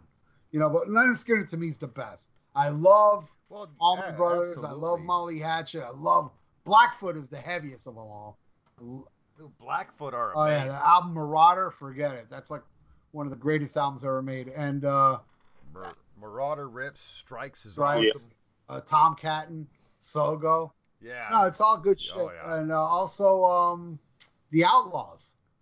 Uh, the Outlaws. Never oh. Outlaws. Go check out Ghost Riders in the Sky. Great Yep. fucking. For sure. Uh, gr- uh, green green See- grass and high tide. Ooh, one of the greatest songs. One of the greatest country hard rock songs you'll ever hear in your life. That's hilarious. The only Ghost Riders in the Sky I know is Johnny The Cash same one. and then the Blues It's the same- Brothers from Blues Brothers 2000. the same song, but they they sung Rocket really good. Nice, nice. Yeah, I'll definitely have to check that That's fucking out. awesome. Wow, I am uh, I I am I'm really impressed with some of these things, and I, I don't mean impressed because I like it. I guess it's because you almost typecast yourself. Like I like I said at the beginning of this, we understand. You, you, I like ABBA, and you hear things like that, but you're throwing stuff out there that I've never personally heard, and I and I'm a listener of of your show, so I, I am loving this. Um, for example, uh, with country music, I was raised on country, so I love country music. Uh, as long as it's old, I don't like that new pop shit that's Right. out like uh, the Mountain Man was talking about. Not a fan. George Jones. I'm a huge fan of George Jones. George Jones was scheduled to play right up here in Watertown, New York, 30 miles south of the Canadian border, and died a week before his Oh, that performance. sucks. Never got to see him. Never got to see him. And that that hurts. That pains my heart, especially when you think about that beautiful song he sang, Who's Going to Fill Their Shoes? You know, because he's basically talking about all these greats that are dying. Who's going to be able to step up and take it to the next level? And I think the question's been answered. Fucking none of them because country music today is just garbage. I love the old country. I like outlaw country of the 70s. I was surprised to hear you say senior because to me, Hank Sr. is too twangy, even though I love Johnny Cash. There's a darkness to him though that I really like. He's got a darkness Is- to him. Who? Oh, yeah, senior? senior, senior. You know, there's there, you know, there's some really darkness shit to him. You know, it's to me that's like early, uh, like Robert Johnson shit. You know, but Oh, wow. you know, to country. You know, I know Robert Johnson was bluesy, and there's a couple. Robert Johnson, I tried to get into. I, I it didn't succeed. I, I appreciate it, but it was because I know that's the guy that invented everything, and you know the whole. yeah, he's basically the foundation of every blues. Yeah, yeah, and rock and roll. You know, because the rock and roll is rhythm and blues. But um, Right. Yes. uh, you know, and he sold his soul to the devil. So I was very intrigued by the guy, but uh, didn't really, you know, register with me. And I tried, you know, but you know, I've heard a lot of covers that were really good by what he did. Same thing with look, I'm not a fan of Bob Dylan, but goddamn, I think he's a fucking genius because I've heard covers of his song. He has a song, dude. He has a song that's so genius. He never even fucking released it. It's called. Oh my god, what's it called? Uh, well, let me just recite you a lyric from it. It's so genius. It's a love song. It's his love song. It- the lyrics go, I go hungry, I go black and blue.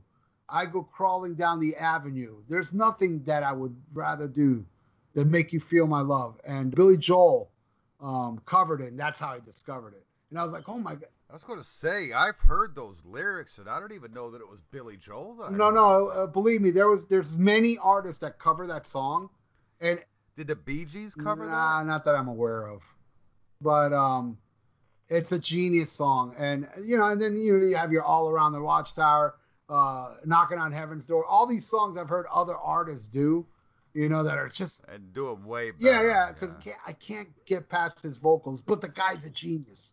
The guy is a genius. brilliant, brilliant songwriter. Lyr- Brilliant uh, songwriter. uh, lyrics, Hor- yeah. Horrible fucking vocals. Yeah, it's just the the vocals just get you know, it's just I can't. Yeah, Yeah. He's like Yeah. Bruce Springsteen, you know. It's like I and I like some of Springsteen's stuff, but he's he gets all this great credit. Yeah. He's just a good performer. Right. He's he's not a good singer. And I just recently, I'm talking about in the past three months, have heavily gotten into Bruce Springsteen. Uh, never Yeah. liked him. And I even saw Bruce Springsteen live in uh, Born in the USA tour, and I was bored to tears. And Really, 'cause I'm really jealous of that because I love, I do love that album. In fact, there's only two Springsteen albums I own, and that's one of them. well, he's got uh, I, uh, one that I've been listening to a lot. That I, well, I've always loved Nebraska, but Nebraska I don't really consider it because it's not a Bruce Springsteen. It's a Bruce Springsteen album, but it's not the E Street Band. It's just him, and it's very Bob Dylan esque. It's you know an acoustic and a fucking harmonica, but it's a brilliant album. That one I've always loved, even when I was a kid. I'll have to check it Nebraska, out. Heard Nebraska is his masterpiece, I feel. But Darkness Wow. on the Edge of Town, I've been listening to a lot lately, and I really, really like that shit. And there's a lot of good stuff on the river too. That's really good. Um, and I've been listening to all that shit a lot lately. I, I had Mr. X send me his discography, so I'm going through it. You know, I'm just going through it. Nice, so that- nice. Check out the E Street Shuffle. Great album. Okay, we'll do. Uh, that's that's later on then, I guess, right? Yeah. No, it's it's before Born of the USA. Okay, I haven't gotten. I haven't gotten. Uh, the river is where I'm at now, and the river. I think uh, it may be after that, but uh, yeah, and you know, uh, 10th Avenue, Freeze Out. These are songs that I've heard all my life, and I was like, eh. And then I'm hearing them now, going, damn, you know what? This is a cool fucking song. So uh, Well, yeah, it, it isn't it funny uh, as we're having this conversation. Isn't it funny how, as you grow older and you're introduced to more music and your mind starts opening a little bit, okay? Because you know, for me, my mind was set. This is what I like. But as you get older, oh, okay, I like this. Ooh, that's different, but I like that. And then it makes you go backwards. You're like, dude, all this shit I used to listen to let me go back and check that out. Is it really as bad as I thought? And that's basically what you're saying right here. You're going back and you're rediscovering stuff that you thought was Yeah. shit. And you're you're you're kind of getting the brilliance of it. And that's the amazing thing about music. Um, no matter how many times you listen to an album, and I'm a big fan, and I know you are too, uh, uh, Ralph. I don't know that uh, the Mountain Man is because he didn't grow up in that era. An album was always two sides. You couldn't skip Yeah. it. You put the fucking needle on. You had to listen to that entire side. Or you could risk skipping the goddamn record, scratching it, listen to the whole side. It was a way for an artist to give you his entire body of work. Isn't it? Yeah, yeah, yeah. I, I- I've always been an album guy. You know, there's, you know, it's just something I've always done. Is uh, once uh, I discovered like ELO and started buying full length albums.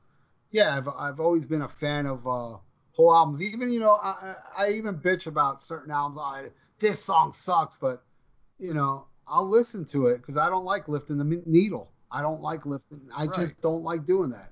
I put on an album. Do it. Scratch your Exactly. shit. Play Just it. play it all. Even no, I don't even scratch it. It has a little button that'll lift it up without scratching it. But I don't even do it. I don't even bother. I'm like, fuck it. I'll sit through this crap because I have to listen Right. to an album start to finish. Like just today.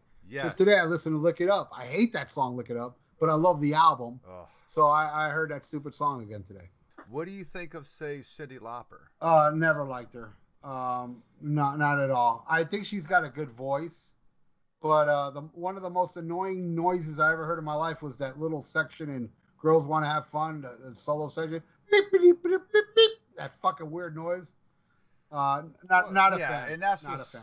That's the synth pop thing of the '80s. She's uh, got a so she's it's got a good this- voice though. I'll give her that. But the, uh, musically, not my thing. Nice, nice, gotcha. And, and I, I know you already hate Prince, which is I like I like Horrible. Raspberry Beret. I like that song. Very very Beatlesque. it's it's a great tune, and I, I got a guy at work that fucks with me about that song, and I'm like, come on, dude, that's a Yeah, good it's a great song. Actually, it's a really good song. Uh, I have you know, no I mean, it's- fucking clue what you're talking about now. You never Yeah, heard you- Raspberry Beret? It's a it's a hit. Yeah, yeah. Yeah, it's one of his hits. Kids are getting into a realm of music now. I'm sitting here scratching my head, going, "What the fuck?" Well, I'm not a fan of 80s pop. I to me the 80s died. 80s pop died around around 83. There was some good shit. The Romantics were good. Um, you know, a handful of like poppy shit that I I, I could stomach. Uh, but man, once uh, you know, Culture Club, uh, that's where that's where I fucking checked out. You know, Dude, Culture Club was on the A team for Christ's sake. so Oh, I just thought that they were cultural, like pop culture icons. yeah, I can I can care less. by that time, by that time, I, I checked out. You know, of, of popular music. It was all, you know, just I just looked into the I was more into Accept and Raven than you know whatever uh, was on the charts at the time. You know. okay, have you have you have you gone back and tried? Yes, because I told you I listened to the station called The Beach that plays all those songs. I mean, some of it's okay, like "Come On Eileen" is a little nostalgic to me. Um, uh, you could dance if you Yeah, want to. good- You could dance. You know, it's it's Oh yes, men without hats. That's it- awesome. It's goofy, but No. it's okay. And I mean, I remember that video. I love yeah, the little yeah, yeah, right dancing around, around. What else could you hit me with? Because I'm not getting the feeling you're a blues fan. No. Although you like some I, I, blues I rock like some roll. metal or, or hard rock artists that, that throw some blues songs, like uh, Gary Moore. Before he went full blown blues, he had a lot of good bluesy tunes on the, on his songs. Led Zeppelin had amazing blues songs. Uh, Oh, totally You know, blues since- based on their first two. Since I've. Been Loving You is one of the greatest songs ever, and it's very bluesy. Oh, Uh, to- total blues. Yeah, I, I, I like you know like um, but you know here's the thing about blues. I do enjoy blues. There's a lot of music I enjoy live. Like I can't stand jazz, but I love watching jazz live. Like Pat Metheny. I, I, you know I go see these fuckers. Kyle McLaughlin. Um, uh, all all these uh, uh Allan Holdsworth was mind blowing. Probably one of the greatest guitarists ever. I love musicianship. I love seeing that shit live. As far as sitting home and listening to it, I, I can't. It just it just does nothing for me. But there's a there is an excitement seeing really good musicians play live, and uh, that's some of it. Same thing with a lot of prog. I'm not really into listening at home, but I love going to watch it live. So um, Yeah, I would have to because I have tried with Rush. I remember um, I, I was in a, a, a flea market and I had the opportunity to buy. Uh, I don't know if it's For All Kings or something. Fairwater. Kings, amazing album. I have a hard time with the prog rock feel. I don't know what it is about it.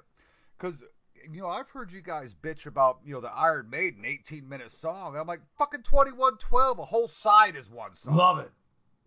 Yeah, but you see, look, look. I'm not bitching that Iron Maiden writes long songs. I'm bitching that they write long, boring songs. You know, Gotcha. you know I, I like I, I I can name you a million long songs I absolutely love. Look, Led Zeppelin. How many long songs? Look, Achilles' Last Stand. Hello. I mean, there's a lot of sure. great long songs, but they just write long, boring, plotting songs that just go nowhere. You know, that, that's I'm not complaining because they're long. I'm complaining because they're boring. You know. Oh, I gotcha. I gotcha. So prog rock, I, I have nothing to add as far as prog rock goes. I've tried Dream Theater. I know they're progressive metal. There's a couple of You know, I've tried- them that are okay. Uh, Yeah, I like theater one. is like, man, uh, I'd like to get more into them, but I tell you, Imaging Words, Awake, and Metropolis, I love the fuck out of those three albums. But I've heard a lot of good things about Systematic Chaos and some other ones, uh, Train of Thought, that I'd like to get into. Like, you know, I haven't really had time to, you know, look at. Dream Theater is one of those exceptions that because Dream Theater, like Rush, they're proggy, but they're fucking very metal too at the same time. and that's what's very um, Right. appealing to me, you know, about both those bands. Yeah, Rush lost me in the '80s when they went all fucking uh, keyboardy and shit, but to, their last They few releases were good, you know. But bef- Wait, wait, Mountain Man, are are you a Rush Uh, fan? uh, as long as it ain't the keyboard stuff, yeah. That, for all them, uh, what what what was it? Four, three or four albums they went keyboarding, and it just wasn't worth shit. After they finally got off that, I mean, and started playing the bass and the guitar a lot more than the keyboards. Yeah, I I liked Rush growing up for sure.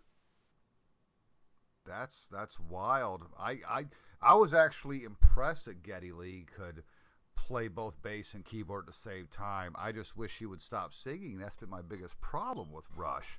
So is that something I should try to get past and go and get past? No, no, Lee's if- voice, if you 'cause it, it grates yeah, on that's me. the thing. That forget it. Rush ain't for you. I mean, a lot of people uh, can't get past those vocals. I, I just happen to like them, you know. Uh, but yeah, you have to like his vocals in order to really appreciate Rush, because you got to like every I aspect. Of appreciate the musicianship.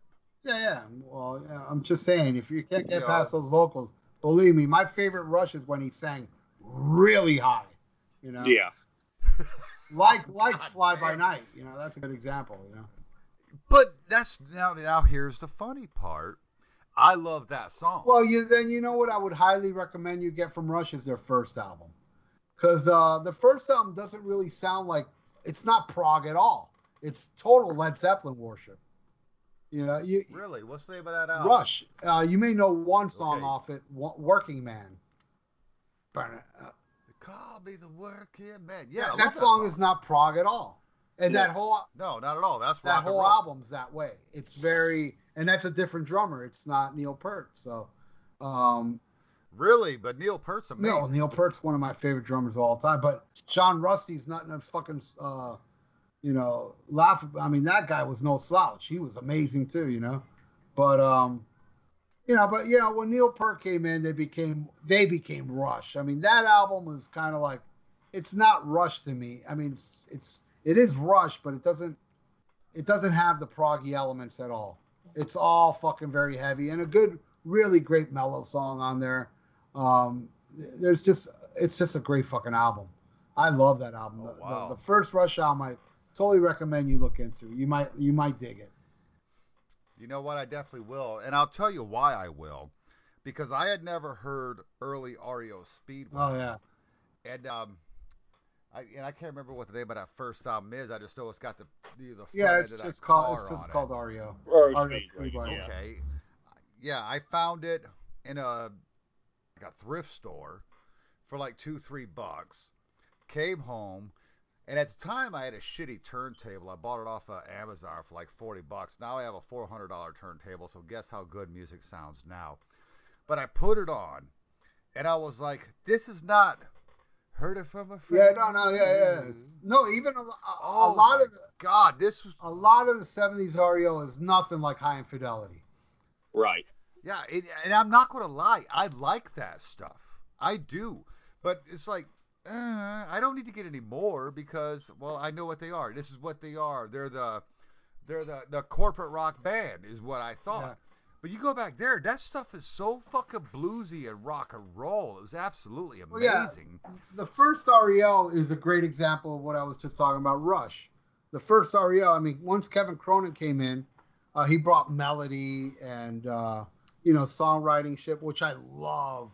REO two is like one of my favorite albums. Nine Lives, you, uh, you a piano, the REO album, and uh, the live album. I mean, those they when, when Kevin Cronin left, they got a singer that Ronnie in the storm out. I can't stand that guy's voice. Yeah, But, uh, singing from his nose. Yeah, yeah, that guy. It was like you know, they, they released three albums. Uh, uh, Riding the Storm Out was recorded with Kevin Cronin, but then they fired him and they brought this guy in and he and he sang over the tracks. So I never heard the Kevin Cronin version, which is very sought after. Uh, then he did an album called that Lost would be Lost in a Dream, and uh, so I can't remember the other one. I had this chick on the cover. Uh, those three albums, I all I own them all, and they're just fucking terrible. But then when our then he came back, Kevin Cronin came back for the REO album, which had Keep Pushing and great fucking album, and you know, uh, you can tune a piano and Nine Lives are just great. I love Hi Infidelity, I really do. I know it's when they became commercial, but then after that, man, uh, Good Trouble had a couple good tunes, and then after that, just, they just went to total shit, you know. But um, I'm a big fan of REO, but yeah, again, that was another band Now- that I was very much into as a kid. No, no, no. What do you think? Do you think they fell into the, you know, that '80s corporate mainstream? This is how we're going to make our money. I mean, I Yeah. mean, what do you think happened with the? Well, band? yeah, of course. totally. The thing is that REO's uh, Hi Infidelity was a fucking phenomenon. You know, I mean, it wasn't just a hit; it was a phenomenon. There was you couldn't go anywhere in 1980, 81 without hearing, you know, "Keep on Loving You," "Take It on the Run," and uh, uh, what's the first song? "Don't Let 'Em Go." I mean, you hear you heard it everywhere. But man, there's songs on that album that, excuse me, reminiscent of series art, like um, uh, "Follow Your Heart" is a total fucking hard rock masterpiece. Uh, one of the greatest songs that I would love to be played at my funeral is the very last song called uh, "Wish You Were Here," uh, and um, uh, "Out of Season" is a great, great pop song. Um, but you know, I do like "Take It on the Run." I like um, uh, "Don't Let 'Em Go," but not as much as like the deeper tracks on that album, which is more the REO I love, you know. But the thing is, REO was struggling. I mean, you want to talk about a fucking band that busted their ass? REO Speedwagon, 1971 to 1981, they didn't have no hits, and they were like, "All right, we're gonna if you guys don't have a hit, we're gonna fucking we're gonna we're gonna drop you." And you know, and and, and then you know they they kept giving them another chance, which again, which is wrong with the music. There's so many things wrong with the music business today, but they you know, bands back bands bands today, if you don't make it on the first album, you're gone. You know, but there would never be like uh, an REO Speedway, uh, you know, an High Fidelity or Styx, Grand Illusion, or or you know, you name it. Oh, Grand Illusion's an amazing. I. Kansas, Left Absolutely Overture, all those bands would have been fucking. You would have never heard those albums if they were released today, releasing their first albums because they went nowhere. You know. Yeah, and, and, and the problem is with with downloading and all that, and no real record label push. Everything's done on the road. So if you're not hearing it, and they're not out on the road, they're not making money. They'll be gone. Yeah, it's a it's a sad state of affairs. That's why the best thing to do is what I do. Just release it yourself and don't look for fame and don't make a living off it. Go get a real fucking job and then just play music, you know. And I'll give you speaking of my band Thrash or Die and REO Speedwagon. A lot of people don't know this. Oh, oh, oh my God! I have got to hear this correlation. You know, you know the song "Wake Up, Smell the Thrash." Yep. Love it's it. It's a total ripoff of "Sophisticated Lady," the first track on the first REO album. Shut up, Uh, really? I, I changed it a bit. So I mean, my friend Leo was like, "Dude, I don't hear it at all." But believe me, listen to the verse of of uh, uh, "Sophisticated Lady," and then listen to the verse of "Wake Up, Smell the Thrash." And I purposely did that because I said nobody, nobody in thrash is gonna know this fucking song. And, and and even I didn't catch that. that is fucking awesome. And and I gotta I, I gotta say, brother, because uh I, I I think I could call you Fred. We met a couple times. We spent several hours over the last couple years on the phone. You've even done things for my daughter, so I think I could call you Fred. Yeah. I gotta say that the fact that you've been offered deals it said, fuck you. I'm not going to give up my integrity. I'm not going to sacrifice any of my lyrics. I, nothing is going to be owned by anybody else but Yeah. me. I think that's a stand up fucking thing that you have done because Thrash or Die is a fucking band that, that, that could be played all over the world on a major label, and you're played all over the fucking world without it. Right. Yeah, yeah, we played to 8,000 people just like e- not even a month ago in Colombia. We, you know, right. it's like, in Colombia. yeah, we've done a lot. We've done, we, we've accomplished, uh, you know, in my opinion. I mean, I say, not, you know, sounds like I have an ego and all, but I think it's the truth. I don't think any unsigned signed band has done what Thrash or Die has done. I mean, we have, we're in a movie, we're in a major Troma movie where we're um, uh, toward Europe, uh, the East Coast of, uh, we played Costa Rica, Puerto Rico, Colombia. you know, and Australia we were offered, but uh, we ended up not doing it. That was all a bunch of bullshit, but still. Yeah, well, promoters sucks. I know you also had to cancel the uh, California tour, but you know if a promoter fucks things up and doesn't bring what they Exactly. promised, then fuck 'em. Exactly. But I also live. I also, you know, I understand this day and age. Of, you can't. You can't make it. I know a lot of people think they can, and it's cool because some of them will defy the odds. But I'm not gonna throw my fucking job away to like, you know, you know, throw the dice on becoming a big rock star because the truth of the matter is I don't want to be a rock star. All I want to do to tell you, hey, look, as much and you see me perform live. I love performing live. Don't get me wrong, but that's not why I do this shit. I do this shit just to just to get just to write music. That's my number one love. I love writing music. I love getting together with friends and write some and record it. I get so fucking I get such a charge from it. But I know part of the deal is performing live. I have a lot of fun performing live, but if I somebody said pick one or the other, I'd be like, nah, I'll be like the Beatles after Sgt. Pepper and just stay in the fucking recording studio. I don't wanna. Wow. I'd rather do that. I mean, but you know, I'm I'm that shocks I'm all, That I'm shocks also me. a party guy. You know, I like to go out and party, so I like playing live and having a good time on stage. I I, I like doing that, but you know, it's it it's just comes with the territory. It's like you have to, but I don't have to because I don't have a record label telling me you need to tour, you need to do that. I have nobody telling me what the fuck to do. I did sign a deal though with Thrash Corner Records for the first album because that one they don't they don't own the rights to it. They need my permission to press the CD if they ever run out. It's a different type of deal. Now that stuff I'll do. I'll do stuff like that if a good like a like a like a like a distribution deal, but with your exactly. I mean I mean uh, CD Baby's pretty much my record label, you know, and they're just an online company that they sell my shit. They ask they they, they just charge a small fee, uh, and they sell my shit, and then they send me an email saying, "Yo, we need more." So I send them more. You know, that's I don't, you know, I, I, I have a website and all shit, but none of them do what CD, CD Baby puts my shit on Best Buy, puts my uh, on on iTunes, on uh, Amazon, you name it. It takes it, it spreads it everywhere. CD Baby is the place to go. If you're if you have a band, you want to sell your product. I mean, send a CD Baby, but you also have to pimp the shit out of it on YouTube, make videos, and you know have a site. I mean, Sure. uh, but you know, but the truth of the matter is, dude, is that you got to do this shit for the love, man. If you do this shit for money signs, you know, you're you're gonna pretty much you're gonna suck. You're gonna second guess yourself, and that's what happens to bands like REO Speedwagon and and Styx with Mr. Roboto, and you know, I mean, you have to. se- Hey, hey, I, I love Mr. Yeah, but you like the Cure, you know. exactly. Well, that that was going to be one of my questions to you, Ralph, because I, I I've listened to you ever since uh, I'd have to say since I first started listening to Bushy, and very very high respect to you for saying Thank do this for the love and stuff. I mean, that's one of the reasons I kind of fell in love with Thrash or Die because it was your baby, yours and your lead guitarist, you two working together.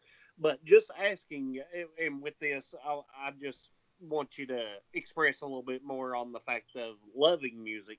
Did you not yourself have to pay for everything for for, for Thrash or Die?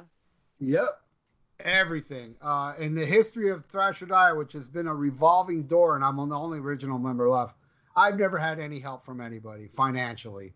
Uh, you know, with the exception of here and there, but not. not let, let me put it this way. I mean, and uh, and I'll I'll put it out there, man. I'll put it out there. I financed everything, and I was owed a lot of money from certain band members. And when I when I sold those CDs for the Poser Holocaust, I made all that money from that CD that I told them, you know what? Just consider it. Don't don't even pay me because I made a lot of money. So we'll, we'll I'll, I'll cover the cost of the CD of what I made. I, I broke even, and not only did I break even, I even made more money that covers all the money you all fucking owe me. So you guys don't owe me nothing. And in a way, it's kind of like, dude, that's like a very nice thing I did for them, for them to turn around saying, I'm stealing from them because Poser Holocaust is still selling and they ain't seen a penny from it. Where the fact of the matter is, they owed me a lot of money, and on top of that, I paid them all a thousand dollars each. I'm not, and I told them all, I'm not a, you know, if I was a record company, you all wouldn't have made as much as you did with this. And they're like, well, you're not a, Yeah, you take a 40, 50% of it Right. right off the top. Exactly. and yeah, and then I said, and you know, and then they said, well, you're not a record company. I go, exactly. That's why you got fucking money, you assholes. So, but now the newer lineup, the Melting Your Skull lineup, again, nobody paid me shit, but nobody's asking me for anything. And I don't make no money off Thrash or Die. I don't. I, I have a lot of money from in the PayPal from all the sales I made, but if I have to need need to pre-press CDs, need to make T-shirts, need to uh, rent a hotel when we go on tour, um, you know, all that shit, it's taken care of where it doesn't come out of my pocket. So Right. I just And that's the way I've always understood this band is everything you make, you basically put back into the band. Is that right? Well, that's because I got a good job, you know, and I'm financially secure with my other with my real job.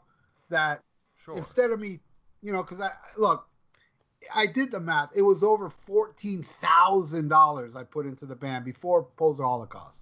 That's how much I put into it.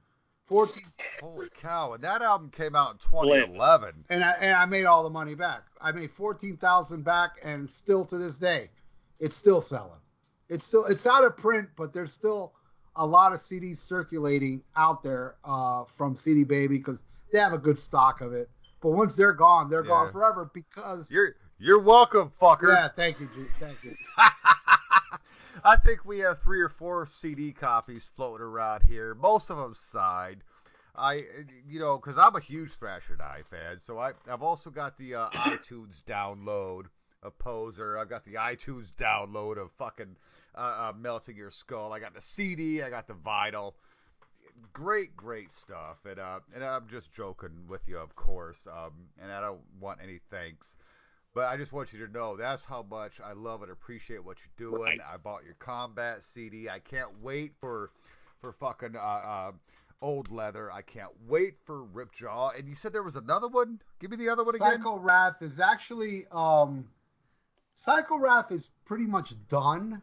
But the problem with Psycho Wrath is uh, I'm having a lot of problems with. Uh, I wrote some really really great lyrics for it, but I'm having a lot of problems making it fit um, musically because the music is it's very heavy, but it's it's very metal. It's got you know it's got some thrash in it. It's it's got a little bit of hardcore in it, but it's hard for me to um because when I hear the songs, I wrote songs like I wrote a song called Meat Grinder, and I can't remember what else, but I have all these lyrics that I need to somehow make it fit, and I need somebody, so- a certain member of the band to help me out. That's never helping me out, but uh, if if that shit gets you know um, worked on, then that that shit will be out soon. Like Old Leather, Old Leather uh, is already done. That one I already did the lyrics, I already sang on it.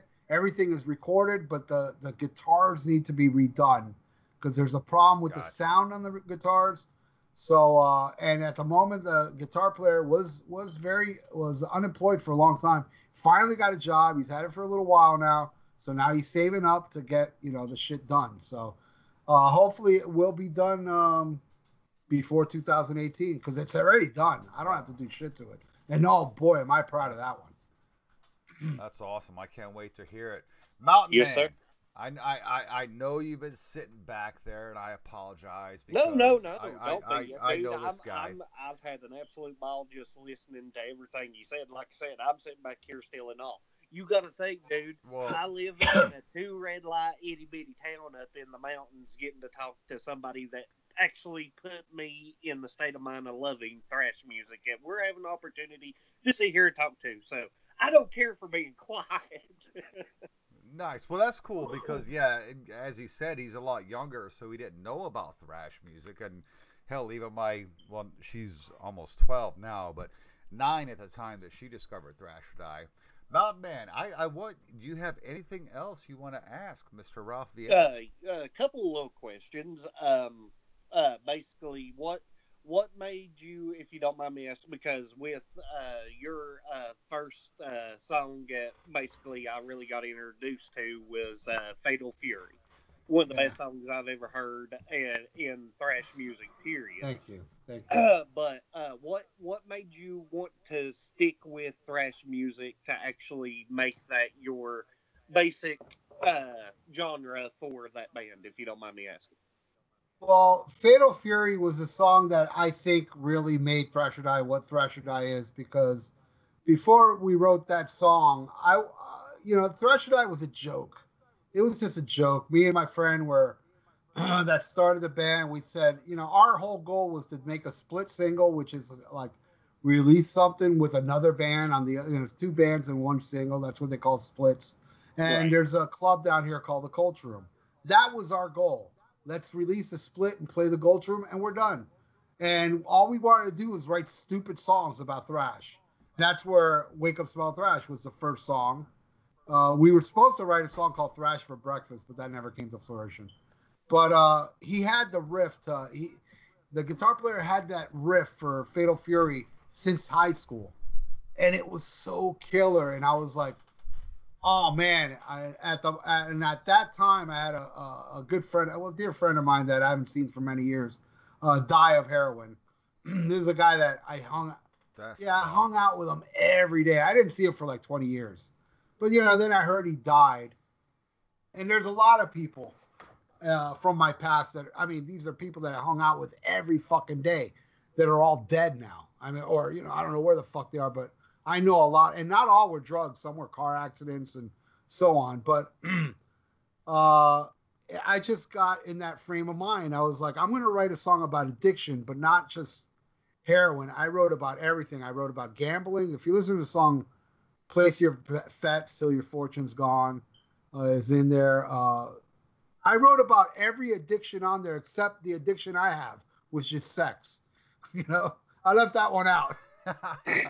well, th- if you go to have an addiction, that's the one to have. I mean, hey, you know, I didn't write about sexual addictions, but there, you know, uh, there's cocaine addiction mentioned. There's heroin. There's cigarettes. There's uh, uh, you name it, alcohol. You know, I, I mentioned everything in that song. And when I wrote the lyrics to that song, I felt like, all right, this ain't jokey. So then we just started writing more songs that weren't joking. So I I I thank Fatal Fury for really spawning what Thrash or Die became instead of a little joke band singing about you know thrash. I mean, No Pose Allowed was also uh, supposed to be a jokey song as well. I mean, that was another song I had on mine. You know, we didn't write the music to that till after Fatal Fury, but uh, I wanted, you know, I wanted to make an album that was fun too. I didn't want it just to all be serious or all be jokey. You know, there's a song on there called Fist Fucking Metal, which is, you know, pretty much what it, Right. Great, great, great. yeah, it's a song about fist fucking a girl. And believe it or not, I never fist fucked a girl when I wrote that song. I did afterwards, but and and it's funny enough when I did it afterwards, I was like, wow, man, it very much does. Uh, it's very much like the song. It was kind of like a premonition when I wrote that tune. But um, yeah, you know, and then you know, then I wrote a song about Twin Peaks on the album, and uh, what else? The Terrorvision was about that. Terrorvision actually uh, is my favorite song off the album, but I didn't write it, and I wrote all the lyrics to the whole album except for that one song, and it just happened to be my favorite one off it. But I mean, I did re I did arrange some of the melody lines and stuff like that. That was my contribution, but every single lyric and every single Thrash or Die song I wrote except for Terrorvision. But yeah, Fatal Fury. To answer your question, Fatal Fury is uh uh it was inspired by the death of somebody I haven't seen in over 20 years, and just wanted to song, write a song about addiction. And then in the middle of it, I threw in a Roddy Piper line because I love Roddy Piper. And you know, just when they thought they knew the answer, I changed the question, which I thought really did. Um, because the thing is, if you listen to the lyrics of Fatal Fury, it's it's the addiction talking to you. Right. You know, it's like I've been here long before you're born, and I will carry on after you are gone. I cast shadows, I eat minds, and death surrounds me, yet I survive. You know, it's it's a song that it's and then the part where it says just when you thought you knew the answers, I changed the question, and that's like you know people that are you know oh I I, I can handle this you know. Uh, I, I I'm bad. You know, a lot of people die from from drug, drug addiction thinking they can handle it. Right. And then all of a sudden the addiction says, Yeah, you think you know the answers? Well, I changed the question. But that's actually a Roddy Piper line. And I felt like it was so appropriate to put in there. And uh, so there, there you go. And, I, I'm glad you know, like the uh, song, dude. I, I've got to say, uh, and, and I don't mean to cut you off, Ralph, or even interrupt you, Mountain Man. Um, my daughter's a huge fan of that song, and um, I don't know if maybe subliminally she understood that reference because I am here to tell you, I did not get that. That's not what I grabbed from that song. Oh, you didn't know what the song was about? I I did not know Okay. it was about addiction at all. That's uh that's amazing. Um that particular tune I I more zoned into the uh, uh the, the guitars and the chorus Right. as opposed to like uh, uh, uh zombie assault which I love because it's something that I hate if you know what I mean. I'm not a zombie fan, but I love that song. I love everything about it. And I, I just never made that connection. That's that's that's really amazing to me. I think maybe my daughter made that connection and didn't know it. And that's awesome because that means both you and she have taught me. Yeah, something. and- that's and- that's And badass. Zombie Assault was written before Walking Dead, before the whole zombie craze. Right. And and, and Right, but but you're also a friend of, or, or, or, or not a friend, a fan of the old George well, Romero yeah, stuff. you know, uh, the lyrics to Zombie Assault are pretty much the classic zombie movies, like Night Light, Night of Living Dead, where it says, you know, board up the windows, put the dresser on the door. I mean, it's total Night of the Living Dead type shit, you know.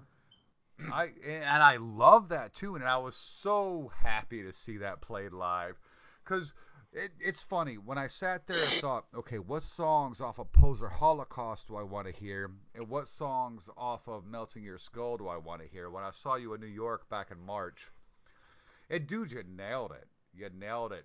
It's like it's funny because the Mountain Man talks about fangirling out. We hung out, we ate dinner Kiss together, my we ass. bullshitted. Kiss my ass. We took Kiss pictures. my ass. we hung out while all these other great bands were playing. Great thrash bands out of New York Oh yeah, City. that, and, that was a know, lot the- of good bands playing that night. Hell, A lot of good stuff going on that night. And it was cool. It was it was me and Ralph hanging out, you know, bullshit with Scott Stein, the great Scott Yeah. Stein, MVP of the uh, Oh, yeah. Nashville Rock Great Pod dude. Expo. Great, great guy. Thank God he was driving because definitely I couldn't. but we were just hanging out. It was cool. yeah, it was a lot of fun. I had a lot of fun. Yeah, yeah, but when Ralph Viera gets on the stage, and this is something that I'm saying more to the Mountain Man than Ralph because Ralph fucking knows.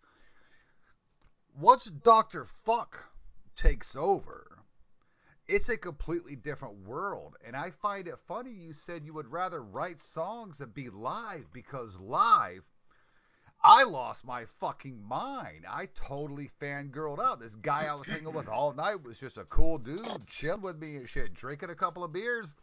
All of a sudden, I'm up front like, ah, let me throw my underwear at you. It was, it was, it was fucking, it was hilarious. And of course, I wouldn't do that. But the point is, it's such a, a different side of you.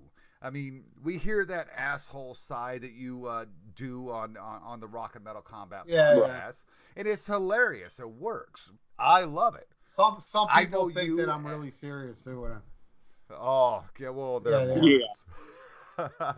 I, I I know you as a person. I know what you've done for my daughter. I've hung out with you not a whole lot, but for several hours on a, a couple separate occasions now. That Dr. Fukk experience is such a different experience well, thank you. that that I say don't don't undermine your performance ability because yes your songwriting while I love it your performance dude you you may not be making billions of dollars on a fucking big record contract because they don't exist anymore but that's the performance you give to me, you give every bit the performance David gave to us in that itty bitty fucking bar, Yeah. the basement. in That's Right. the attitude to have, man. You got to do it for the love. You know, I, pl- I when, Hell when yeah. Thrash and I first started, we played to bartenders. You know, we got like so low on a bill that nobody would even go in or nobody even showed up yet. And we played to literally we played to bartenders and like, you know a couple of friends. But I went Sure. up there like like exactly what you saw from Raven. You know, I give it my all. I'll give it 100%. even in band You practice. play. You're playing to fifty thousand people, whether you're playing to even what? band practice, you know, because it's something about the music, the loud, you know. I don't wear I wear earplugs when I go to shows. I never wear earplugs when I perform ever, because I gotta I gotta Really? feel it, man. But um, but even performing, even practicing, you know, I, I- you know, of course I don't do the stage raps. You know, that that'd be stupid. You know, who am I talking about? Band Well, members yeah, yeah. but uh, I get into it as much as I do when I perform live because it, it really is in my blood. It's something that I started at 42 years old. You know, I, I never wanted to be in a band ever in my life. It's just, That's badass because I'm 42 now and I've had four failed bands. So that's that's yeah, I started my my very first band was Thrash or Die, and uh, and it's been going for 10 years now. And I'm extremely I'm extremely proud, man. I'm I'm a proud I'm proud of everything we've accomplished. You know, It- it's it's it's mind blowing that it, you know um, that when we started this band with the intentions of the band, that I, I would have never thought in a million years I'd be playing, you know, headlining in front of 8,000 people. Yeah, that's that's absolutely awesome. Absolutely awesome. As people are trying to get a hold of the good doctor right now, and I and I gotta say, uh, Mountain Man, are you are you happy he came on? Uh, You have any you have anything you want to say final to Mr. Viera? He's a busy guy and he's got to work. Time. well, I, I had a couple more questions, but I'll ask this one. No, no, go ahead, go ahead, man. I, I I'm good for another half hour if you guys don't mind. Oh, okay. Oh yeah, I'm I, I'm good too, and I can edit shit. All right. um, last I heard on a couple of your uh, radio shows, you're a pretty big fan of Motorhead. Motorhead, yeah. Oh, huge, huge, huge fan of Motorhead. Okay. Uh, if you don't mind me asking, when you done a cover, why the Doctor? Uh, well, I think that was obvious because you know Doctor Fuck. Um, and it all Yeah, even even even I saw through that. Come yeah, on. but but also the the way the way we came to record it was we played a when Lemmy died, we did a, a tribute to Lemmy, a Motorhead. It was a show that was a, a tribute to Lemmy, and Thrasher and I headlined it. So we wanted to do some Motorhead songs. So we also did um, Bomber. We did uh, oh, what the fuck is that song off Orgasmatron? Doctor Rock. Doctor Rock, yeah. We did that one. We did um, we did a few, I can't remember offhand. And the Doctor was one. Oh, Stone Deaf Forever. The Doctor was one of them. And uh, when we performed I was like, dude, we should do the Doctor. You know, we should go in and record it. You know, it wasn't it was just, I'm it wasn't. Dude, Did you even sound like Lemmy. Fuck that. That's a great Right. song. yeah. I Well, the wanted reason you know. I asked, I mean, is the most popular cover for Motorhead that that is out there by you guys. So that's why I was wondering, out of all the songs for them, why ma- why mainly that one? Yeah, and it's not even one of my favorite. I love the song. Don't get me wrong, but I wouldn't even put it in my top 20 of Motorhead songs. But I just, I just felt like, wow, I'd love to do this because it's number one, it's very obscure. You know, a lot, not a lot of people know like Iron Fist. They only know the song Iron Fist. They don't really like look into it that much. So, Oh, great and album. I, and I, album. and it's a very deep track on the album. I don't think it's ever been performed live. So I was like, God, I, I, I want to do the Doctor, you know. And uh, yeah, if you listen very closely at the end when I go, I'm the Doctor, and I whisper it, I go, fuck. Fuck. Right. Yes. yes, I know it. Good times. That's such great stuff. I, I do, I, I, you know, and- and one thing, because I'm going through my iTunes, and I know I want to get back to one more artist I want to talk about that's very out of the realm of metal is uh, a genius, uh, and he uh, he mysteriously passed away just like his father did. Uh, his name is Jeff Buckley. You ever heard of him? Yes. Jeff Buckley. No. Oh my God, you you want your mind blown? Uh, go go on YouTube, Bu- Bushy, and check out his fucking version of Hallelujah. It'll make you cry. Yes, it will. Oh my For for real, because I'm a big fan of that song. Oh. I've liked Leonard Cohen doing it. No, no. I've loved Bon Jovi doing it. I'm sorry, dude. This guy does the best version. Yeah. I've heard. I you know actually I heard Bon Jovi doing it. Ah, but you know how I feel about Bon Jovi. Wait. Yeah, yeah, yeah. You you don't understand good singing. It's No. okay. Wait till you hear. No, no, no. You're gonna wake up to good singing when you hear Jeff Buckley do it.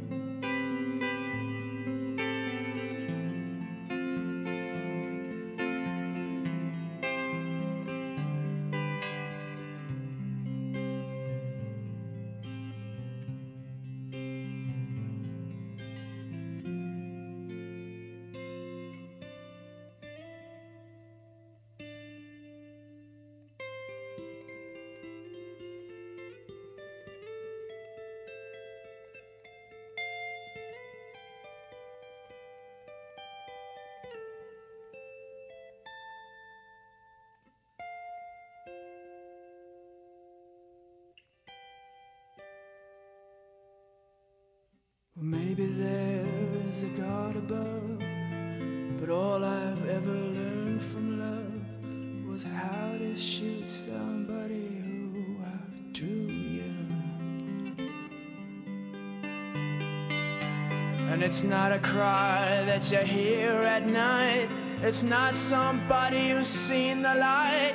It's a cold and it's a broken hallelujah. Hallelujah.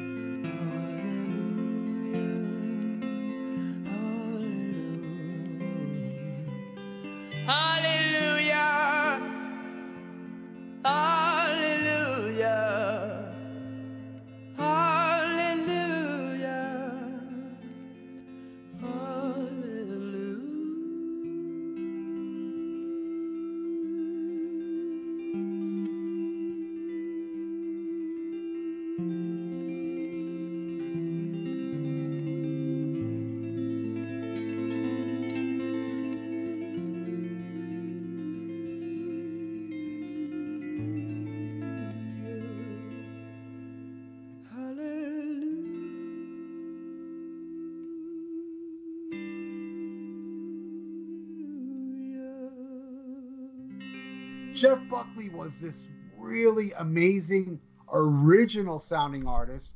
Um, and uh, he drowned. It was a very odd experience because his father was, uh, I believe his father was a musician as well. I saw a documentary on him years ago. And um, Wow. I I fell in love with it. He has an album called Grace that is just such a great. I mean, it's got some you know rockin' tunes on it, but man, there's some real mellow songs and his voice. And I I don't think I think I, I am confident enough to say Bushy, when you hear him do Hallelujah, you're gonna say that is the greatest version of that song I've ever heard in my life because his voice, it's it, it just touches it. It really. There's very few singers that Dude, touch is me. this is is this the is this the kind of song that touches your soul? Yes. Because I love that song, and I've loved almost every version I've ever Wait heard. till you hear this guy do it. Oh my Okay, God. well, let, let me let me do this. How about right now? Play it. Yeah, play it. If there's anything Yeah, yeah. I want you to play, if what I like is this song, his version of Hallelujah. There you go, Jeff Buckley. Right now, Hallelujah. Believe me, dude, you're gonna your, your mind will be blown. Oh, I, I I can't wait to actually hear it. I've got to go and get it. Yeah, That's it's a great album too. That's Grace awesome. is a great album. It is. It's different. It's different, but it's great. Yep. Man, Mountain Man, you know what he's talking about Yes, here? I do. I know exactly who he's talking about. That's awesome. That's awesome. Uh, my Holy my, cow. my one and only. Well, I, I do have, might have one more after this one, but this one I, I've got to know. I, I know you said the band was based on you know joking a little bit. You Yeah. got to explain the puppets.